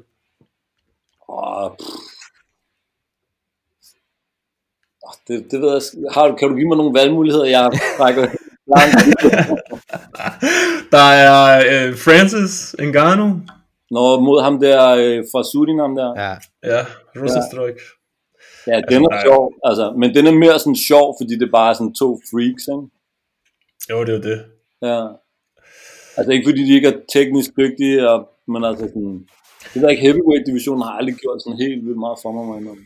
Nej, okay. Hvad med Woodley og Leon Edwards? Ja, den var også meget sjov. Ja, det er jo det spørgsmål, om den bliver til noget, ikke? Ja, men er den ikke allerede blevet skrottet? Jo, det tror jeg. Ja, de snakker om Kobe i stedet for Leon Edwards nu. Nå, ja. Ja, altså hvad som helst nærmest med Kobe kunne være grinerne, ikke? 100%. Kobe, han er i høj kurs. Ja, helt sikkert.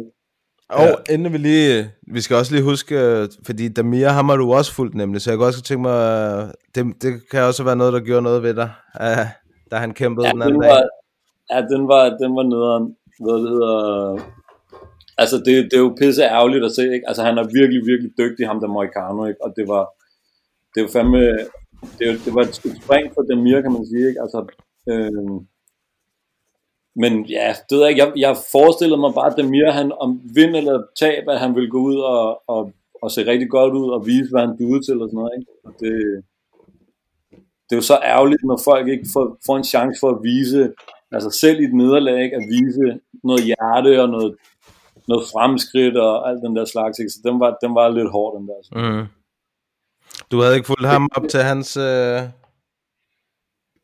kamp? Nej, desværre. Det burde jeg have gjort. Men det var meget svedigt, han sagde det der til gengæld, at du skulle ikke have stået med mig. Han er så fedt, den jeg... Ja, det var sjovt. Lige inden, du ved, inden vi sender dig videre, så skal jeg lige høre. Du har formentlig set John Jones ud og lave ballade igen. Ja, selvfølgelig. Hvad er din holdning til alt det der? Han er helt ristet, ham der. Han er helt væk, jo. Og det, der var også en, der havde postet ind på jeres debatforum, det ting inde på Facebook der, ikke? At det, han sådan dagen før eller sådan noget, så han postede det der meme selv, det der med, hey, vi kan redde verden ved bare at blive hjemme, og vi kan spille. Og så, han er helt fucking væk, ham der, altså. Yeah. Men hvem er det? Det er Maheda har været ude og kalde... Hvem var det, han havde kaldt ud? Reyes.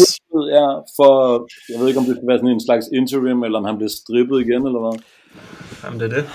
Hvis det er, jeg tror, at vi finder først ud af, hvad fanden der kommer til at ske med hans titel, når vi bliver lidt klogere på, hvad, altså, skal han i fængsel, eller skal han have samfundstjeneste, eller få en bøde, eller whatever det nu skulle være, altså. Ja, men det bliver også spændende at se, om UFC sådan på et eller andet tidspunkt, sådan... føler sig sådan tvunget til at trække en streg i sandet, ikke? Altså sådan, fordi altså, nu har de været sådan lidt løse med ham, indtil nu, eller meget løse med ham, ikke?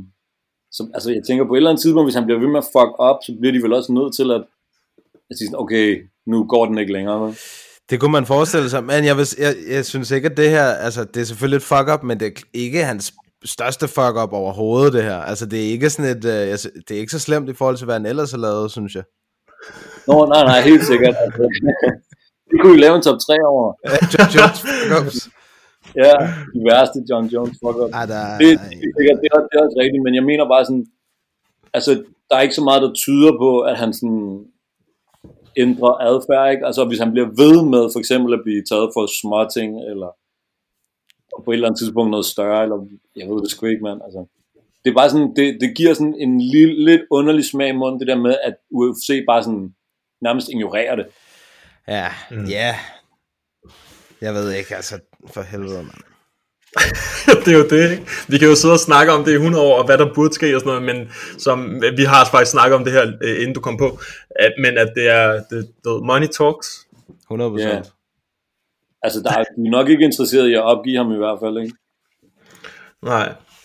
Det er, hvis han ikke havde været The GOAT, så havde det nok været, vi ses med dig. Yeah. Ja, det er ligesom, helt sikkert. Med så mange andre, ikke? Altså, der er jo mange, som, jeg ved ikke, om I kan huske ham der, Miguel Torres fra WEC. Han snakker om den anden dag. Ja. Nå, okay. Hvad det hedder, han blev fyret for at quote sådan en Always Sunny in Philadelphia joke. Ja. Altså, det er bare sådan, okay, sygt nok, ikke? At, altså, hvor meget specialregler der kan være for en og ikke for andre, ikke? Ja, der var også i sin tid Roger Huerta, der tævede ham der på gaden, på det der diskotek, ja. Og også fik sparket og sådan noget, ikke? Ja. Og BJ selvfølgelig. Fuck, man. Hey, forresten, Beatdown. Har I set det der Mike Perry, han lagde op? Ja. Mathias, jeg ved, du har set det. Jeg har set det. Det er en gammel video. Ja, det er en gammel video, ja. Jamen, han har lagt den op før. Ja, jeg har set den før. Nå, okay. Sjovt. Men det er også et andet med, at der er sådan en historie om, at han har smasket... Hvem fanden var det? Det var Jeremy Stevens. Ja, det var Jeremy Stevens. Jeg skulle lige til at sige Gaethje, men det var ikke Gaethje. Det var en af de der mindre kæmper, ja. Det er rigtigt. Ja, men han skulle have... Jeg ved ikke, om han havde knockoutet ham, men i hvert fald slået ham i gulvet til en eller anden UFC-fest, eller sådan en Snoop-koncert, eller sådan. Det var til International Fight Week. Jeg er ret sikker på, det var. Ja, og så spillede Snoop i PI, eller sådan noget. Ja, det kan sagtens passe. Ja, jeg mener, det var sådan, det var. Og så havde han været lidt slæsk, Jeremy Stevens, over for hans dame der.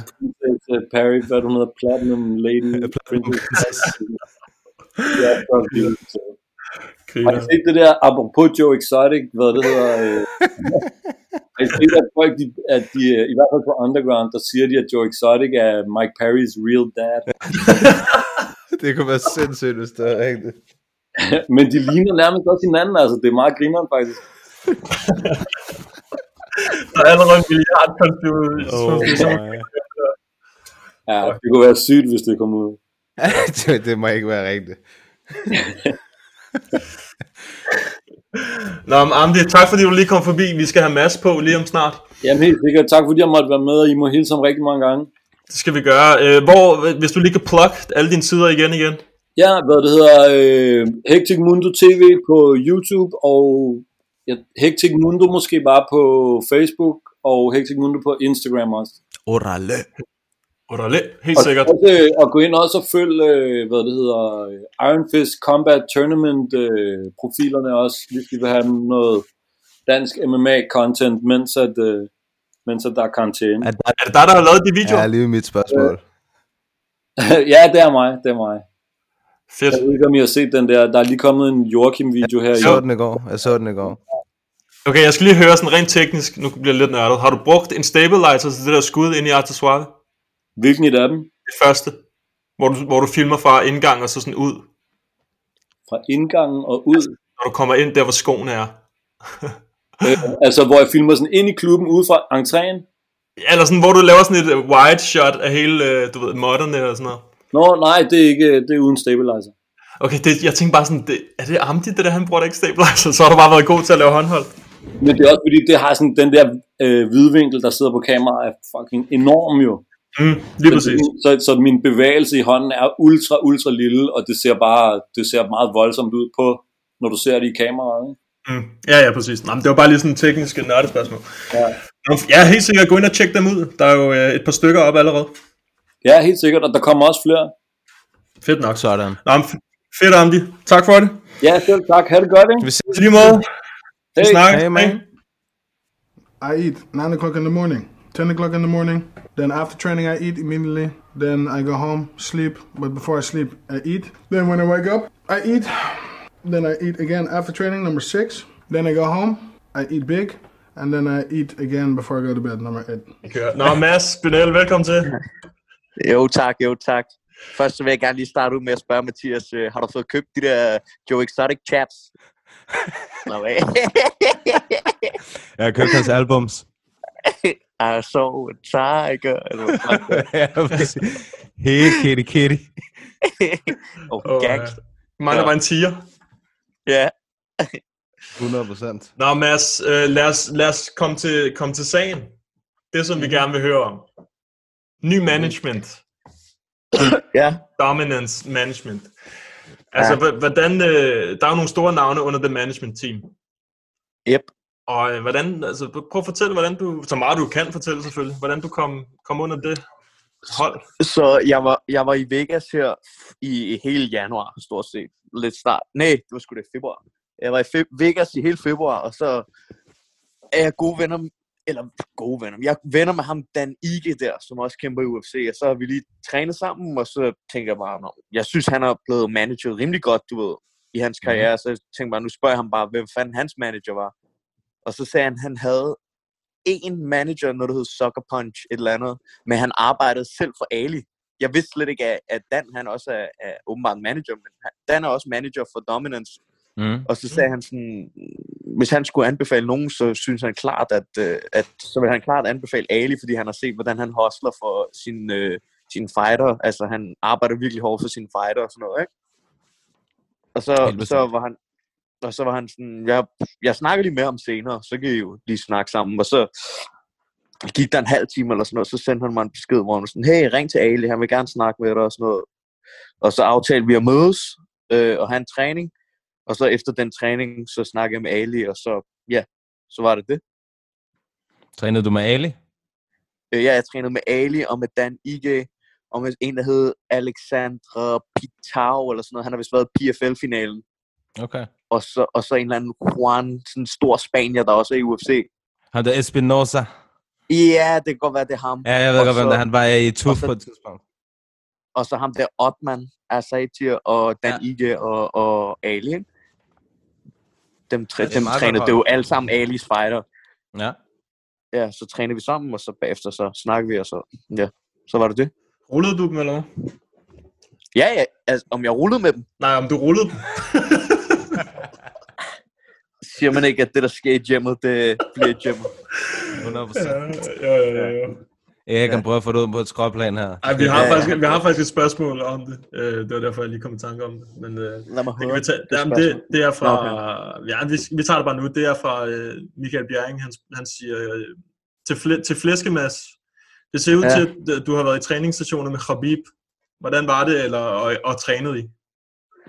var det en kæbe ved at gå og lede der? Ej, slap af. Khabib, ej. Hvad hedder det nu? Det var faktisk, det er 3 år gammelt, det der billede. Eller sådan noget. Jeg tror, det er fra start 2017. Det er fra første gang eller anden gang, han skulle møde Tony Ferguson. Så havde jeg rullet med Josh Thompson og en masse andre dagen inden det der billede. Man kan se, at Josh Thompson står også helt ud til venstre der, ikke? Og de havde set, at jeg var rigtig god til at få Japanese og Darts-choken. Og så sagde Josh Thompson til mig, at han skulle træne med Khabib dagen efter, og hvad hedder det nu, at han kunne se, at jeg var god til de ting, som Tony også er god til. Og så spurgte han bare, om jeg ikke ville med, og sagde, helt sikkert, det vil jeg fandme gerne, ikke? Men Khabib, han lå, altså dagen efter, da vi var til den her træningssession, så lå Khabib og drillede, hvordan man skulle komme ud af det der, så han rullede ikke rigtigt. Og jeg rullede bare med Josh og nogle andre, der var i gymmet. Og så, så lige pludselig, så havde de ligget og rullet i pæn lang tid, eller ikke rullet, de har ligget og drillet i pæn lang tid, Ali og Khabib der, og en anden. Og så siger Josh til dem, hey gutter mand, prøv lige at se, hvad ham her gør. Og det var så mig, han mente, ikke? Fordi jeg var rigtig god til Japanese og Darsen. Og så bad I mig sådan at vise, hvad jeg synes, man skulle gøre for at komme ud af Japanese og Dars-joken, ikke? Og så viste jeg det på Khabib, sådan, hvordan man skulle komme ud, og sådan, så var de bare sådan, nå, tusind tak, og tak fordi du lige gad at vise det, og sådan noget, ikke? Nice. De var rigtig flinke, ja. Så jeg fik ikke rullet med ham, desværre. Det kunne ellers have været mega, mega sjovt at prøve. Ja. Da du var i Las Vegas, der fik du da trænet med Mark, gjorde du ikke det? Jo, jeg fik trænet 2 gange med Mark, tror jeg. Ja. Og det er selvfølgelig Mark O, vi snakker om, hvis folk skulle være i tvivl. Nej, det er Mark Hamill, der spillede Luke Skywalker. Ja, selvfølgelig er det Mark O. Det er fordi, vi tit bare nævner deres fornavn, ikke? Som om, at alle kender dem. Ja, hvis man lytter til den her podcast, så burde man det også. Ja, det tænker jeg også. Ja. Men, altså, der er altså nogen, der spørger nogen. Du sidder og lytter til den. Det er heller ikke sådan, du sidder og hører, hvad hedder det nu, basketball-podcast, og sådan, når de siger MJ, så siger hvad mener de MJ? Hvad snakker Michael de om? Michael Jackson? Ja, præcis. Ja, præcis. Altså, Mads, jeg tænker som det første, da jeg så din announcement, du ved, med ny management, så tænker jeg som det første, UFC. Ja. Er det ved at være det næste skridt? Jeg aner det ikke.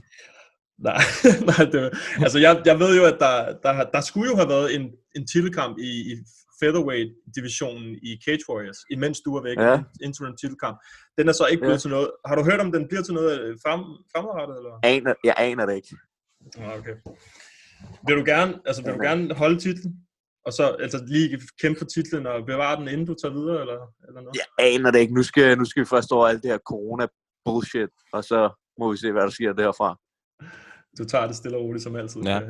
Men der er nogen, der har undret sig over, hvorfor at der var en interim titelkamp, når du på papiret i hvert fald ikke fejlede noget. Kan du... Jeg undrer mig også over, hvorfor folk de spiser fucking, jeg ved ikke, jordbærmilkshake i stedet for vaniljemilkshake, så folk de må blive med at undre sig. No, that's none of your business, motherfuckers. For helvede, man. Det er fair. Det er helt fair. Vi har jo også kun kunnet spekulere. Altså ikke men til jer to, men du ved. Nej. Jo, man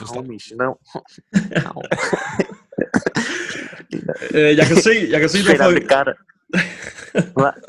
Jeg siger bare, jeg kan se, fordi man kan jo undre sig over, hvordan I træner i de her omstændigheder, ikke? Du nævner selv corona og så alt det her shit. Hvad, du har fyret op på sådan en kælder? Ja, jeg har lavet et kælderrum fuldstændig om til fuld matted walls med sandsæk og hele lortet. Så jeg bare kan fyre den af dernede. Så du kan godt holde gang i den. Du skal bare have nogen at træne med. Hvad har? Jeg siger, du skal bare have nogen at træne med, så. Ja, jeg behøver ikke andet end et billede. Jeg sætter bare et billede af Barnø op på den der sandsæk, du. Så kan jeg køre fra nu af til juleaften. Så er det fuld motivation. Så er jeg fuld motivation. Mens 50 Cent kører med, if I can do it, homie, it can be done. Og så... Barnø, ham kører bare en 16-slags combination. Det er altid sådan et billede, hvor han har en logo i hånden, så bliver jeg ekstra ivrig ud. Det kan jeg godt forestille mig. Ja. Hvad med nede i klubben? Der er de også i gang med at lave nye ting og sager, ikke? Jo. Jeg ved ikke, om alle klubber i Danmark er lukket, men det tror jeg så...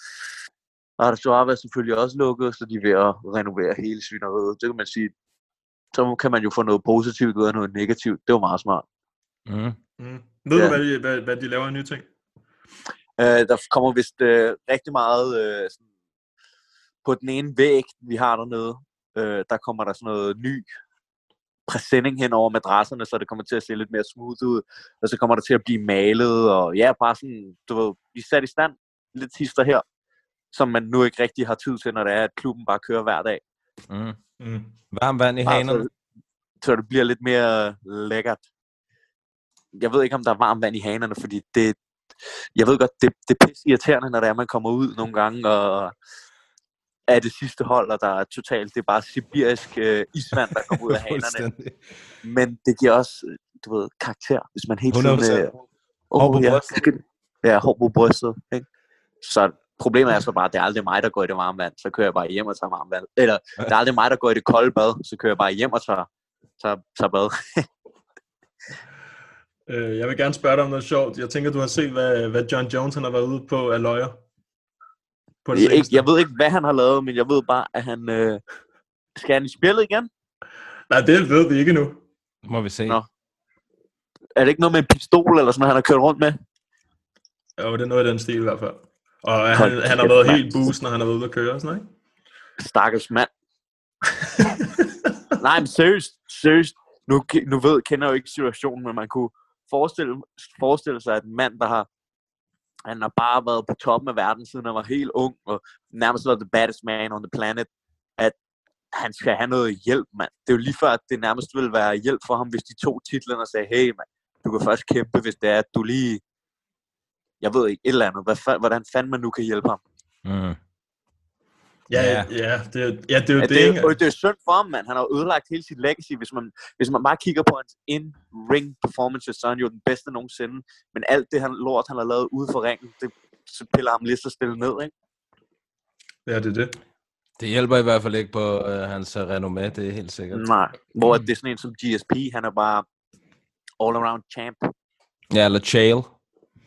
Ja, Chael, han er ubesejret, ja. Ja, det er rigtigt. Han er undefeated. Undisputed. Apropos undefeated, hvad synes du om Khabib mod Tony-kamp? Hvad tror du, der sker med den her? Jeg tror ikke, den bliver sådan noget. Du tror ikke, den bliver sådan noget? Nej. Nu ved jeg ikke, om du har været inde og kigge. Imens vi sad og snakkede med Amdi lige før, for resten skulle vi hilse fra. Også for Claus, ja. Det er rigtigt. Ja, for Claus. Så læser vi lige, at Khabib ikke må rejse ud af landet. Ja, så har du et problem allerede der. Så ja, vi så snakker lidt om... Så skal det jo være i Rusland. Ja, præcis, så skal det være der. Men snakker vi om, hvem han ellers kunne kæmpe mod. Tony Ferguson, hvem han ellers kunne kæmpe mod. Jeg ved ikke, om du har en... Nej, men ærligt talt, jeg synes ikke, at de to skal ikke kæmpe mod nogen eller noget, før de to har mødt hinanden. Ja, helt enig. Det synes jeg ikke. Nu er den kamp blevet prøvet, er det 5. eller 6. gang, hvis den går i vasken nu? Ja, 5. Så er det 5. gang, den går i vasken, ikke? De skal bare sætte alt på hold, og så skal de to skal bare møde hinanden. Jeg kan lide det. Ja, jeg synes ikke, nu har de, altså for helvede, som jeg selv sagde, nu har jeg trænede med ham i 2017, der var det anden gang, vi skulle møde hinanden. Nu er vi i 2020, og den er stadig ikke blevet til noget. Det skal være den næste kamp. 100%. De har udraderet alt andet. Altså, der er ikke andre i den vægtklasse, hvor man tænker, det kunne være farligt. Nej. Gaethje? Nej. Nå. Jeg tror Gaethje kunne være en trussel for Ferguson, men jeg tror ikke, han kan være en trussel for Khabib. Okay. Nej, fordi du tænker, han bare bliver lagt ned? Nej, ja, han bliver lagt ned mod Khabib, og mod Ferguson, han kan godt lide at kæmpe sine nosser nogle gange, i stedet for sin hjerne. Ja. Så han kan godt blive drevet ind i sådan et slagsmål. Og Gaethje kan godt vinde et slagsmål. Men jeg tror til gengæld, at den kamp, Gaethje mod Ferguson, vil være fuldstændig out of this world, sindssyg med action. Jeg tror også, det vil være god kvalitet, ja. Det er jo de mest action-packed fighters nærmest i historien. Ja. True. Vi har lige så snakket om det med Amdi, at den kamp ville også være værd at se, hvis den blev blev til noget i stedet for. Hey, hvis folk ikke har set det, så skal de prøve at gå ind og se Justin Gaethje mod Luis Palomino fra Justin Gaethjes World Series of Fighting Day. Ja, begge to. Outrageous. Begge kampen er sindssyg. Nå, jeg har kun set etteren. Ja, jeg tror, begge to er identiske nærmest. Nå, okay. Jamen, alle Gaethjes kampe er jo nærmest identiske. Det er bare vold derudaf. Det er bare fedt. Det er bare fedt. Ja. 100%. Det er det fedeste. Altså, det er bare minearbejde, der kommer for at svinge. Men tror du, nu når der er det her lockdown og sådan noget, altså, hvor meget kan man træne op til en kamp? Jamen, det er også det, fordi at det begrænser, hvem du kan træne med, og hvor du kan tage hen og sådan noget der. Så det er også sådan, ja, okay, så kan man måske godt lave kampen, men så får du måske ikke fighterne på deres bedste, fordi at, ja, de ikke rigtig kan træne ordentligt, ikke? Mm. Ja, det er også det, man sidder og tænker. Det er sådan lidt... der er pros and cons ved det hele, ikke? Mm, så du det der... Okay. Også hvis man laver kampen, ikke? Gider man lave Khabib mod Tony uden publikum, ærligt talt? Jeg skulle lige til at spørge nemlig. Gider man det? Ja, det gider man godt. Det bliver man nødt til. Uden perspektiv, fra en fans perspektiv, så gider man godt. Men prøv at tænke på alle de dollars UFC-mester, hvis de laver den uden publikum. Ja, men prøv at tænke på, at det er også det eneste sportsevent nærmest i hele verden på det tidspunkt. Jamen stadig. Det kan godt være, at der er eddermame hele verden. Okay, folk sidder derhjemme på deres sofa. Men så mange er der heller ikke, der ser MMA. Nej, men der er mange, der ser Khabib. Især i den muslimske verden. Ja, okay. Det kan godt være. Det ved jeg ikke. Det skal nok passe. Så du det der Brasilien, altså kortet i Brasil, det tænker jeg, du gjorde? Ja, jeg så noget af det. Altså, kunne du, jeg synes, det var fint, altså med hensyn til publikum, altså når man sidder derhjemme og ser det, synes jeg, det var fint uden. Ja, men du skal heller ikke tjene kroner og øre på det. Nej, det ved jeg godt. Det var bare, hvordan du... Ja. Altså, som du bare, hvordan Nå, du, ja, jeg synes, det var fint, og det er jo ligesom at se prelims, altså de første prelims jo. Mm. Ja, hvor du også bare kan høre alt. Ja. Det er jo bare ligesom det jo. Ja. Det var meget fedt. Man kunne høre, hvad de sagde, og ja, meget fedt. Jeg tror på den anden side, så tror jeg på en måde, at der er nogle af fighterne, der gavner sig af det. At der ikke er så meget publikum. For eksempel, jeg tror, hvis man nu kigger på, lad os sige Damir for eksempel, ikke? Nu gik det så uheldigt for ham, men altså, han kæmper mod en brasilianer i brasilianernes hjemby i Brasilien. Mm. Du ved, hvis der havde været publikum, så havde de prøvet at fuck med Damir for sindssygt publikum, jo, ikke? Hvor nu var der ikke noget publikum, så kunne man måske tænke sig, at det tog lidt pres fra hans skulder. Og så er det mere sådan equal grounds, eller hvad man siger, ikke? Jo, helt bestemt. Det tror jeg også, at det var for nogen i løbet af den aften der. Ja. Så på den måde, så er det på en måde lidt mere som træning, eller hvad man siger, ikke? Mm. Hvilket det så... Ja, det er det ikke, men det er det. Har du nogensinde prøvet at kæmpe uden nogen tilskuere, eller ikke så mange måske? Ja, i skolegården i sin tid, så... Ej, slå væk. Loud. Ja, det har man jo. Altså, når man kæmper sig op igennem the ranks, så kæmper man jo alle mulige skodshows sidst og her. Hvornår var så første gang, hvor du var i gang med at kæmpe dig op igennem, hvor der var mange tilskuere, hvor du tænkte, damn, I made it. Nej, faktisk ikke. De første 2 stævner, jeg kæmpede til som pro, det var faktisk nogle relativt store stævner. Det var det der European MMA, der blev holdt i Brøndbyhallen. Ja, det kan jeg godt. Det var faktisk nogle ret store shows. Ja. Og så lukkede det ned, og så skulle man ud og kæmpe i nogle mindre shows igen, ikke? Ja. Så det var da du kom til Brøndby, du følte, der havde du made it. Jamen, nej, men seriøst. Altså, nu ved jeg ikke, der er jo nok ikke så mange, der prøver at gå ind i... Altså, Brøndbyhallen, den er okay stor, og sådan, der var okay mange mennesker og sådan noget. Så det var meget fedt, og det bliver vist på sådan en god tv-kanal i Danmark, og ja, det var ret stort, synes jeg, dengang. Så jeg, wow, sygt nok. Helt bestemt. Jeg kan også huske det, fordi jeg er jo herfra, altså, så jeg kan jo sagtens huske, hvad der har været over i Brøndbyhallen, og jeg kan da også huske, at der var MMA. Kan du også huske, da der var Erotic World, hvor det brændte sammen? Nå nej, det var Kobe-hallen. Ja, det var Kobe-hallen. De er lidt mere perverse derinde. Ja. Ja. Men altså, vi har fået en masse... Det var sindssygt der i Brøndbyhallen. Det var fandme fedt. Og der var også nogle ret gode kæmper med. Jeg husker Dalby var på, Turso var på, ham den Nico Musuke var på. Harlo var også på, ikke? Nej, det var Royal Arena. Ah, hvad var det? Ja, men det var ham også Brøndbyhallen, var det? Andreas Ståhl var på. Jeg tror også en. Hvad fanden var der mere? Søren Bak var på. Jeg var på. Der var ret mange. Mark var også på. Jeg tror det var der Mark havde sin debut også. Nice. Ja, så der var ret mange gode på det kort, som ja, kom ret langt. Mm. Men jo, Royal Arena, det var også i Brøndbyhallen. Ja. Det var sindssygt, det der stævn. Det var så ærgerligt, at det ikke fortsatte. Mm. Det var fedt setup. Hvem stod for det? En, der hed Adam Kessel. Okay. Men jeg ved ikke lige, mener jeg.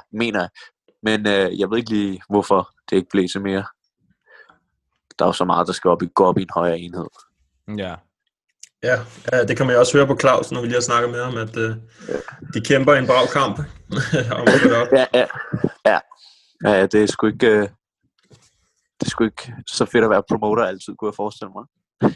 Jeg tror også, det er hårdt. Jeg tænker, i forhold til, apropos sådan, når ting rammer en højere enhed, som du siger. Fordi altså, de laver altid, i UFC laver de altid rangeringer. Efter der har været et stævne. Og så lagde jeg mærke til, at i featherweight-divisionen, der var en, som du har kæmpet mod, der har ledet sig ind i top 15. Aha. Arnold Allen. Aha. Så jeg kunne godt tænke mig, fordi den kamp, den har vi jo talt om mange gange efterhånden, og der gjorde du det rigtig godt, indtil at det ikke gik så godt til sidst. Er det noget, når du ser, at han kommer ind i top 15? Er det noget, hvor du sådan ærger dig, eller du tænker, så kan jeg sgu også stadig nå det, agtigt? Uden pis, jeg vidste det ikke engang. Nej, okay. Jeg holder ikke øje med det der pis. For at være ærlig. Men hvad så nu, når jeg fortæller dig det? Hvad tænker du så? Tænker du så ikke? Altså, er det ikke... Det må være en meget god målestok for dig.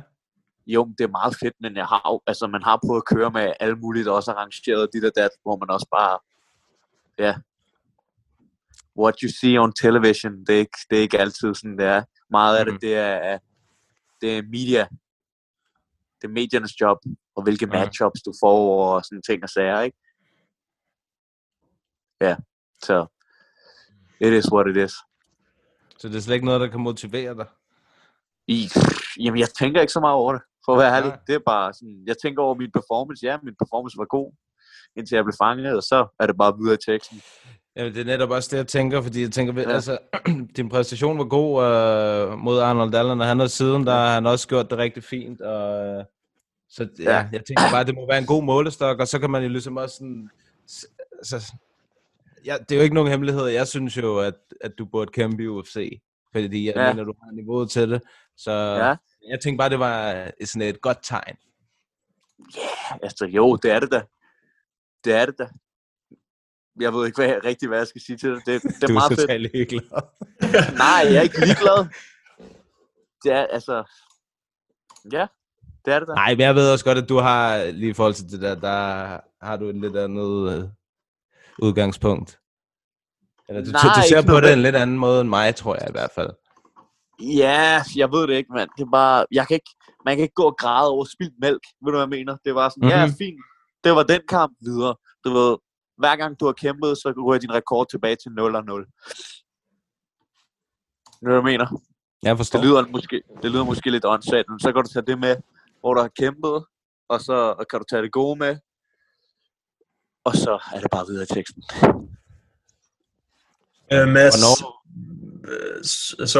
Mads, jeg tænkte lige sådan, vi har slet ikke snakket med dig siden du havde din sidste kamp.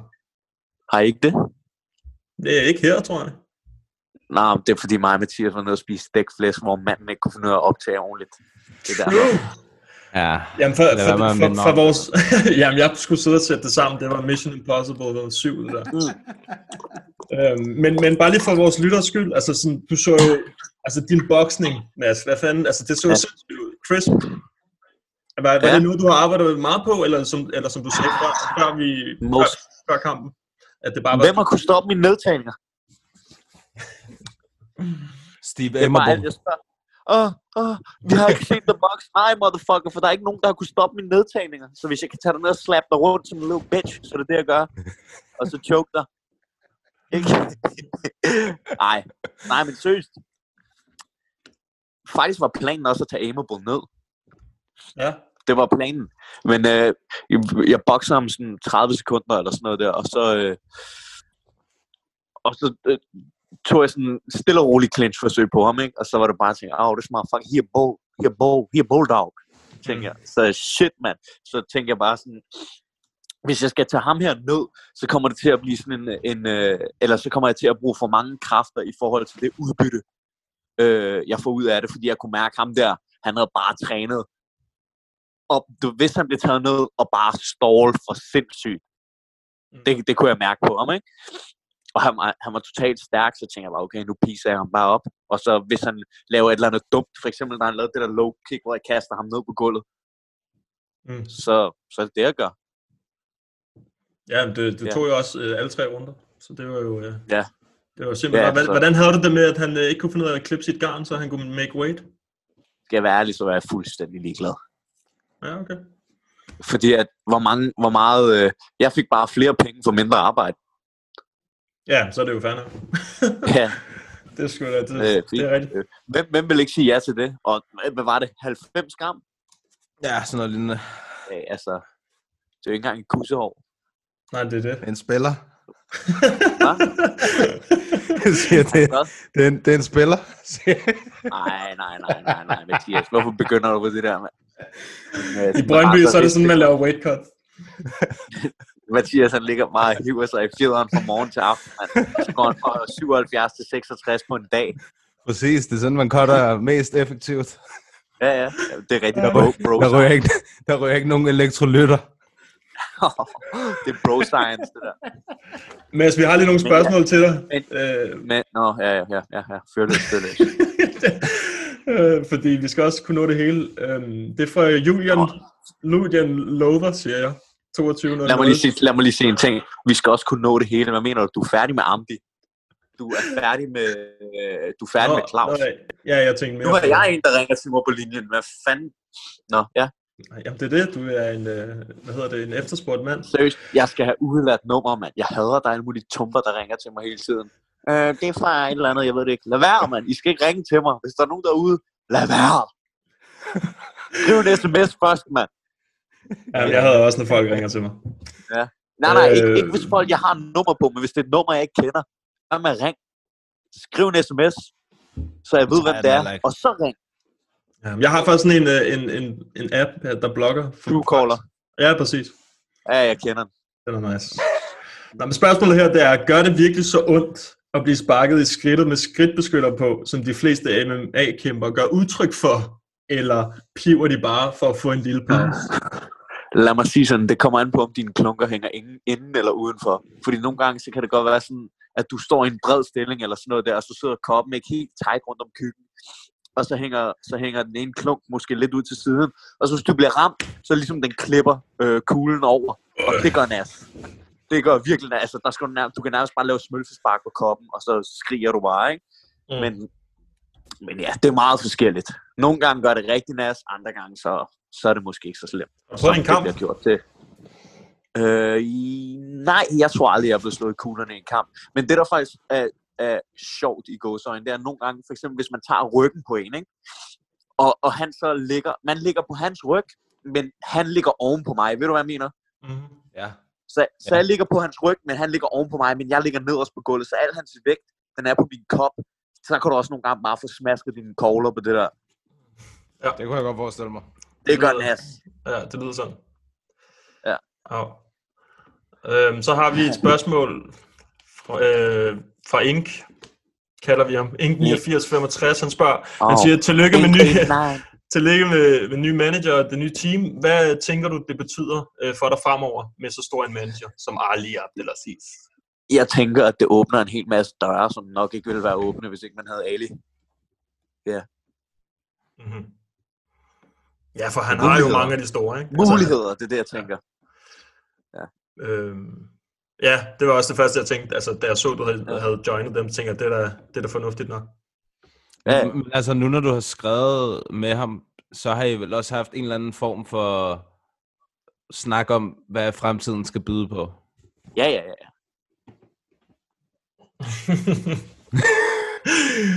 Ja, det er spændende. Ja. Jeg er meget interesseret. Ja, det. Så må vi tage over noget stikflæsk og en fine festivalbajer. Ja, det er i orden. Så har vi, vi har et vigtigt et her, Mads. Fra A. Sandøkke. Han spørger, hvem kan spise flest nuggets, Mads Burnell eller Ngannou? Selvfølgelig Barnø, man. Kig på ham, slå nuggets op i en ordbog, man. Så er der et billede af Barnø, der sidder med en milkshake og nuggets med kajsovs. Og en no-go. Og no-ad. Ja. No-go, man. Så har vi et spørgsmål fra MM Alfie. Ja, det er nogle gode navne, ikke? Det kan du høre. Vil du fortælle lidt om dit nuværende setup? Hvilke specialtræner du har, og fitnesscoach, diætist? Hvem du vælger i dit ringhjørne til kampe, og hvorfor? Altså, nu snakker vi nok ikke lige den her coronaperiode, men normalt... Så når jeg træner jiu-jitsu nede i Artesuave, så er det Simon, der står for det, Simon Mochizuki, som Artesuaves jiu-jitsu head coach. Ja, han står for jiu-jitsu'en, og Kupchi, han er ligesom MMA head coach, og så Mikkel Parlo, han står for det stående aspekt, og så Jesper Brinkgaard, han sørger for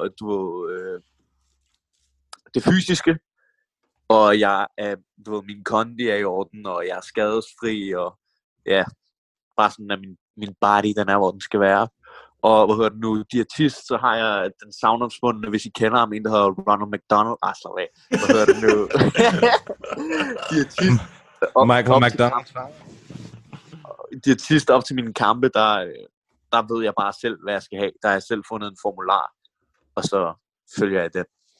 Når jeg skal kæmpe, den følger jeg 9 uger før, jeg skal kæmpe. Ja. Ja, han spørger også, om dit setup vil ændre sig meget, hvis du får en større økonomi. Jeg tror, at hvis jeg fik en større økonomi, så vil jeg nok rejse lidt mere rundt, og sådan, ja, og så vil jeg have en, der laver mad fast til mig. Altså, der er vist præcis ligesom du ser i det der HBO 24/7, når Mayweather han sådan skal kæmpe, eller whoever, så står der bare en kok, der ved, hvad han skal spise, hvornår han skal spise det, og sådan, ja, hvad han skal drikke, det vil jeg nok, investere i, ikke? Ja, fordi du ikke selv ved at tænke på det. Ja, fordi det er bare nederen, når man kommer hjem fra, og man er midt i training camp, så er man rimelig basket, ikke? Så gider man fandme ikke, jeg mangler spinat, og jeg skal lige overhandle, mand, så bliver klokken hurtigt mange. Ses. Mm. Ja, han skriver, at han kommer med et eksempel og siger, at LeBron, han er kendt for at bruge angiveligt $1,5 million om året på sin træning, og så skriver han parentes, tænker, at der ikke går så lang tid, før du er på LeBron-niveau. Au, he my man right there. Au, hvad var hans navn? Det er MM Alfie 88. MM Alfie 88. You're my man. Holla at your boy. Mathias, jeg ved ikke, om du har fundet nogen? Eller? Jeg har et spørgsmål. Hvad vil du spørge om, mand? Hvornår vil du gerne selv kæmpe igen? Du ved, en dag i huset med 7 dage, eller 7 år i resten af verden, så hver dag en kamp. Det er hus om år. Ja, det er rigtigt. Men jeg vil gerne kæmpe snart, når det her corona-fis er over. Sommeren vil være godt, eller hvad? Yeah. Noget lignende? Ja, noget i den dur. Bare, 2-3 kampe i år, så er jeg glad. Okay.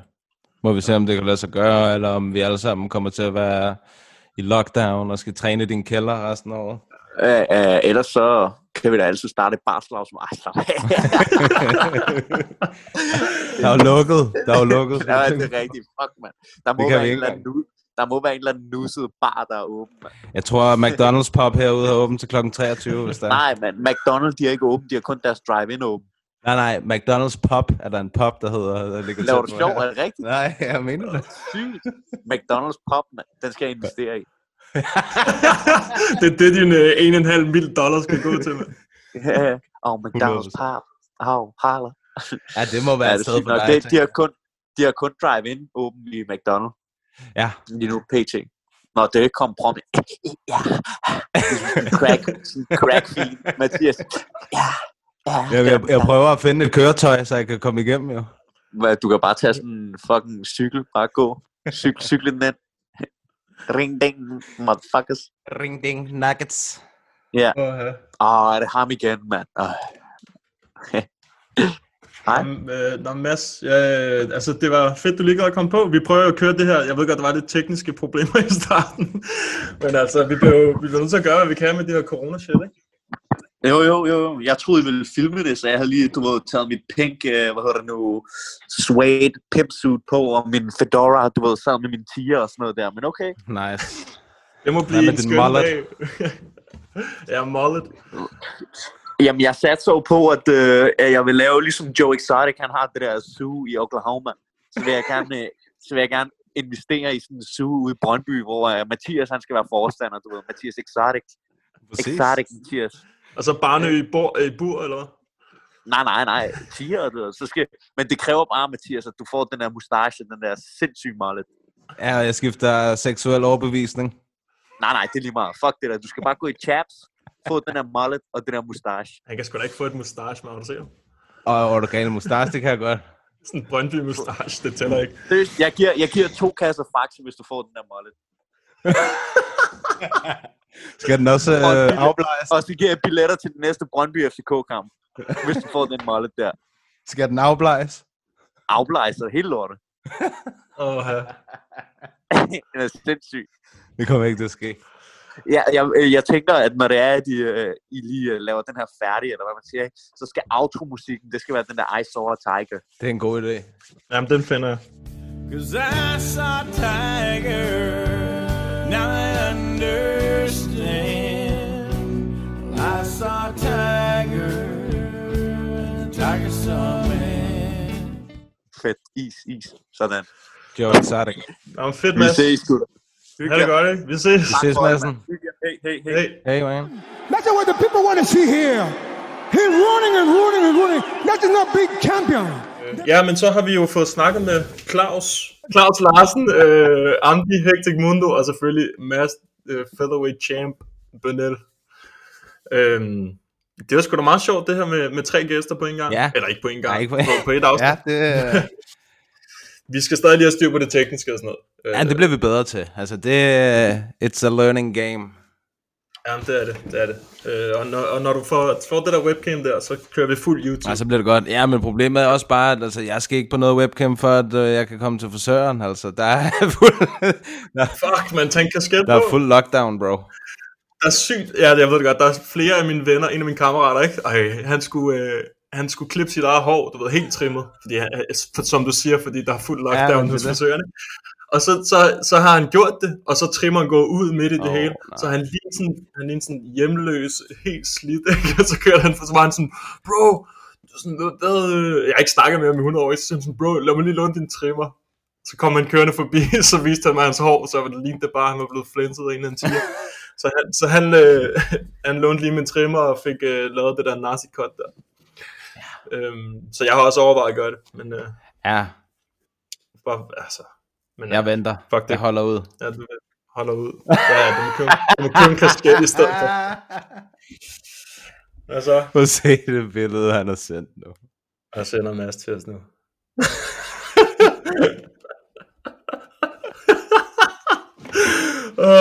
Ja, det skal være... Det skal være et coverbillede til det her. Ja, det tror jeg. Når vi lægger det op. Nå, jeg må lige svare Mads bagefter, han bliver ved med at skrive til.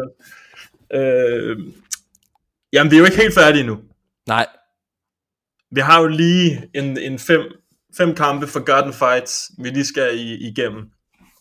Og jeg sad og kiggede lidt på det. Inden i featherweight-divisionen, hvad jeg nu kunne finde. Og det er jo nogle gange er det svært, fordi nogle gange så ved man ikke, om man selv har glemt dem, eller om andre har glemt dem, eller om man selv har husket dem. Du ved godt, hvad jeg mener, ikke? Det der med, der er nogen, man husker bedre end andre. 100%. Recency bias er for real, i hvert fald. Ja, fordi der er nogen, som man tænker, det var en sindssyg kamp, men som måske ikke er forgotten. Altså, det er jo det, ikke? Så jeg har ikke taget dem med, som jeg tænker, folk umiddelbart kan huske. Ja, okay. Den første, jeg har fundet frem til, det er... Som sagt, som vi også sagde sidst, det er ikke en bestemt rækkefølge, det er bare lidt, de ligger sgu på samme niveau. Det er alle sammen fede fights. Det er Max Holloway mod Ricardo Lamas. UFC 199 tilbage i 2016. Den kamp kan jeg godt huske. Ja, og man kan, hvis... specielt slutningen, ja. Det er nemlig den, der har gjort, at den har brændt sig fast på nethænderne af rigtig mange fans, i hvert fald mig. Præcis, det var også den, som jeg huskede de sidste 10-15 sekunder, og så tænker jeg, okay, var den egentlig så fed, altså ud over det, og så jeg den, og så var den det. Den er... Det er der, hvor Max Holloway, han virkelig... Det er som om, det er der, han ligesom er i sit S. Man finder virkelig ud af, hvor god han er i den kamp. Jeg tror kun, han var 25 eller sådan noget, 24 på det tidspunkt.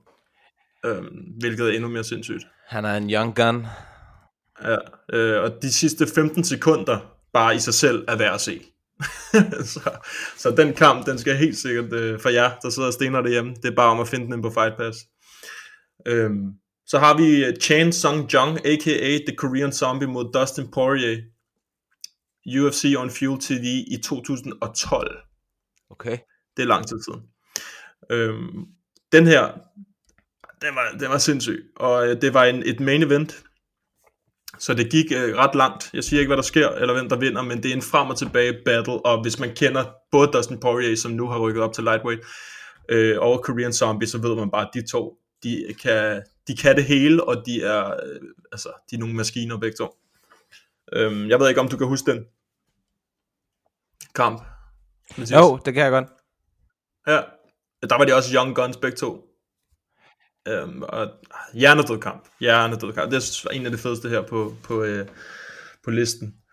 Så har vi den næste, det er Brian T-City Ortega mod Frankie Edgar. Okay. Og grunden til, at jeg havde den med, det er fordi, jeg ved ikke helt, hvor mange, der kan huske den. Jeg kunne godt huske den, men altså, jeg kan huske, at den blev kæmpet i sin tid. Det var tilbage i UFC 222 2018. Ja, det har været slutningen af 2018, som jeg husker det. Nej, det var i marts, så det er faktisk 2 år siden. Er det så lang tid siden? Er du sindssygt ikke hurtigt, mand? Ja, det var også sådan med mig. Jeg var sådan, okay, er den så lang tid siden? Og så tænkte jeg tilbage sådan, ja. Og så da jeg så det, så tænkte jeg, hold da kæft, det må der være nogen, der har glemt det. Men du nævnte tidligere Francis Ngannou, uppercutten. Det her, det var featherweight divisionens Francis Ngannou uppercut. For jer, der ikke kan huske det, jeg siger ikke, hvem det er, der laver den, men da jeg så den her kamp og så udfaldet, eller hvad man kan sige, ja, der skød jeg pænt meget i min bambuni-bukser. Jeg var tæt på at lige afsløre det faktisk, vil jeg sige, at grunden til, at jeg huskede den kamp, det var på grund af at sådan og sådan. Ja, præcis. Altså, hvis man har set den, så når man altså hører, at jeg nævner den, så kan man jo godt huske, hvad der skete. Men for jer, der ikke har set den, den er værd at se. Den er værd at se. Så har vi Jeremy Stevens mod Duho Choi. Ja. Tilbage i UFC Fight Night, det var i januar 2018. Er du sindssyg en fight? Han havde et vildt ham med Duho Choi det år der. Ja, det havde han. Og Jeremy Stevens havde altså også nogle gode. Så de var sådan, det var varme begge to, og de var, altså den her matchup, den var sindssyg. Den var virkelig nice. Altså både Jeremy Stevens generelt, han giver jo liv i de fleste kampe, han er med i. Ja. Det er for det meste på det tekniske, han bliver slået, ikke?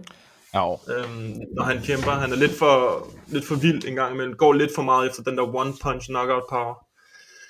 Men det altså, han er jo lidt sådan Dan Henderson-versionen af... Ja, en lille smule, ja, det er rigtigt. Det...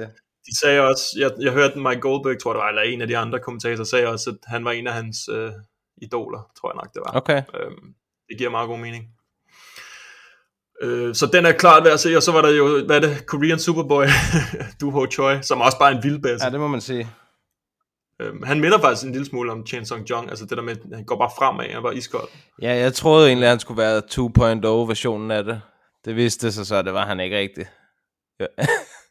Nej, ikke helt, nej.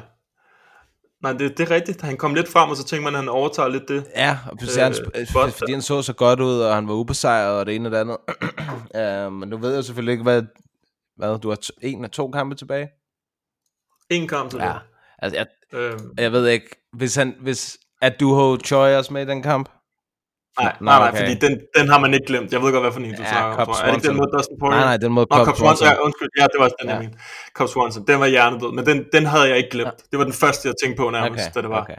Så den tænker, altså der er nogen, vi kan lide, jeg kan lide den. Den Duho Choi mod Cobb Swanson, den er hjernedød. Så er der selvfølgelig Korean Zombie mod, hvad hedder han, Ja, i Rodriguez, det var også sindssygt. Ja, det var også fed. Så er det Jose Aldo mod Chad Mendes 2. Ja. Altså, de er alle sammen fede fights, men det var bare ikke nogen, jeg havde glemt. Men den her, som ligger på, det var den fedeste af dem alle sammen, okay, af de her kampe, ikke? Og den havde jeg, tro mig, den havde jeg glemt. Der skulle jeg tilbage i glemmebogen. Det er Dennis Bermudez mod en kæmper, jeg havde glemt alt om ham. Jeg kan ikke engang huske, hvem han var. Matt Grice. Det navn siger mig sgu heller ikke noget, umiddelbart. Nej, præcis. Det var også derfor, jeg var sådan, hvordan fanden? Altså, men Dennis Bermudez siger mig helt klart noget. Ja, han er lidt mere, jeg tror også Matt Grice, han var en del ældre, tror jeg, og så tror jeg ikke, han holdt så længe nu, men UFC 157, 2013, den er sindssyg, den kamp. Altså, de får begge to, de bliver droppet, altså i hver runde er der drop, og det er sådan, første runde bare sådan, altså den går hele kampen ud, ikke? Og første runde, der Bermudez, han ender i mount, hvor han ligger og rammer, jeg tror, de første statistik, der kommer frem, det er sådan noget 40-0, eller sådan noget strikes, ved, ikke? Så tænker man, shit, Matt Grice, han får tæsk nu, så kommer han op, og så rocker han Bermudez, så han falder ned, og så det er helt hjertet, så kamp. Ja, Bermudez, han var altid rimelig chinny, som jeg husker det, han blev rocked ofte.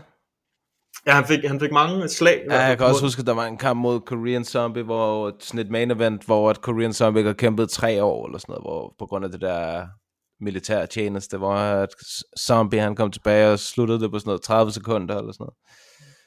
Ja. Med et slag nærmest. Ja, jeg tror vist også, det var ham, der fik et knæ i hovedet af Jeremy Stevens, var det ikke det? Jo, det tror jeg. Jo. Det tror jeg. Ja, men det her, det er jo, altså der tror jeg også, han var sådan, ja, han var on the rise, ikke? Tilbage i 2013. Ja. Men det her, det var sindssyg kamp. Altså det, jeg ved ikke engang, om jeg har set den før.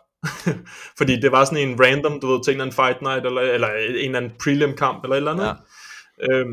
Så hvis der er ingen, der skal sidde og se nogle kampe, så start med den der Dennis Bermudez, Matt Grice. Sindssyg kamp. Og så næste gang, så tager vi hul på... Lightweight, der må også være mange. Der er nok lidt, der skal kigges igennem her. Ja, så får du noget at se til. Ja, det er meget godt. Så kan vi lade se lidt MMA. Vi har jo ikke rigtig fået nogen spørgsmål, fordi de er jo blevet stillet til vores. Jeg synes, at egentlig det har været rimelig fyldestgørende.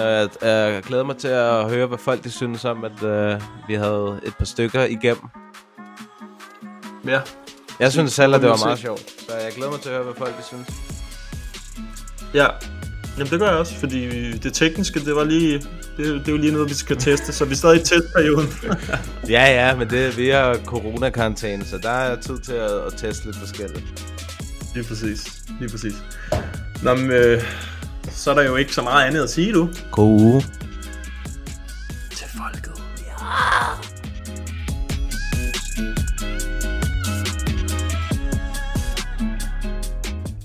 What's up, y'all? Jared Killer Griller right here. Thank you for listening to MMA Media Podcast in Papadon. Tak til jer to, fordi I gør det her. Jeg synes, det er super fedt, at der kommer så meget fokus på MMA generelt, og jeg håber, at det er det. Det kræver nogle engagerede medier. Det kræver også noget, som I gør. Så super mange tak for det.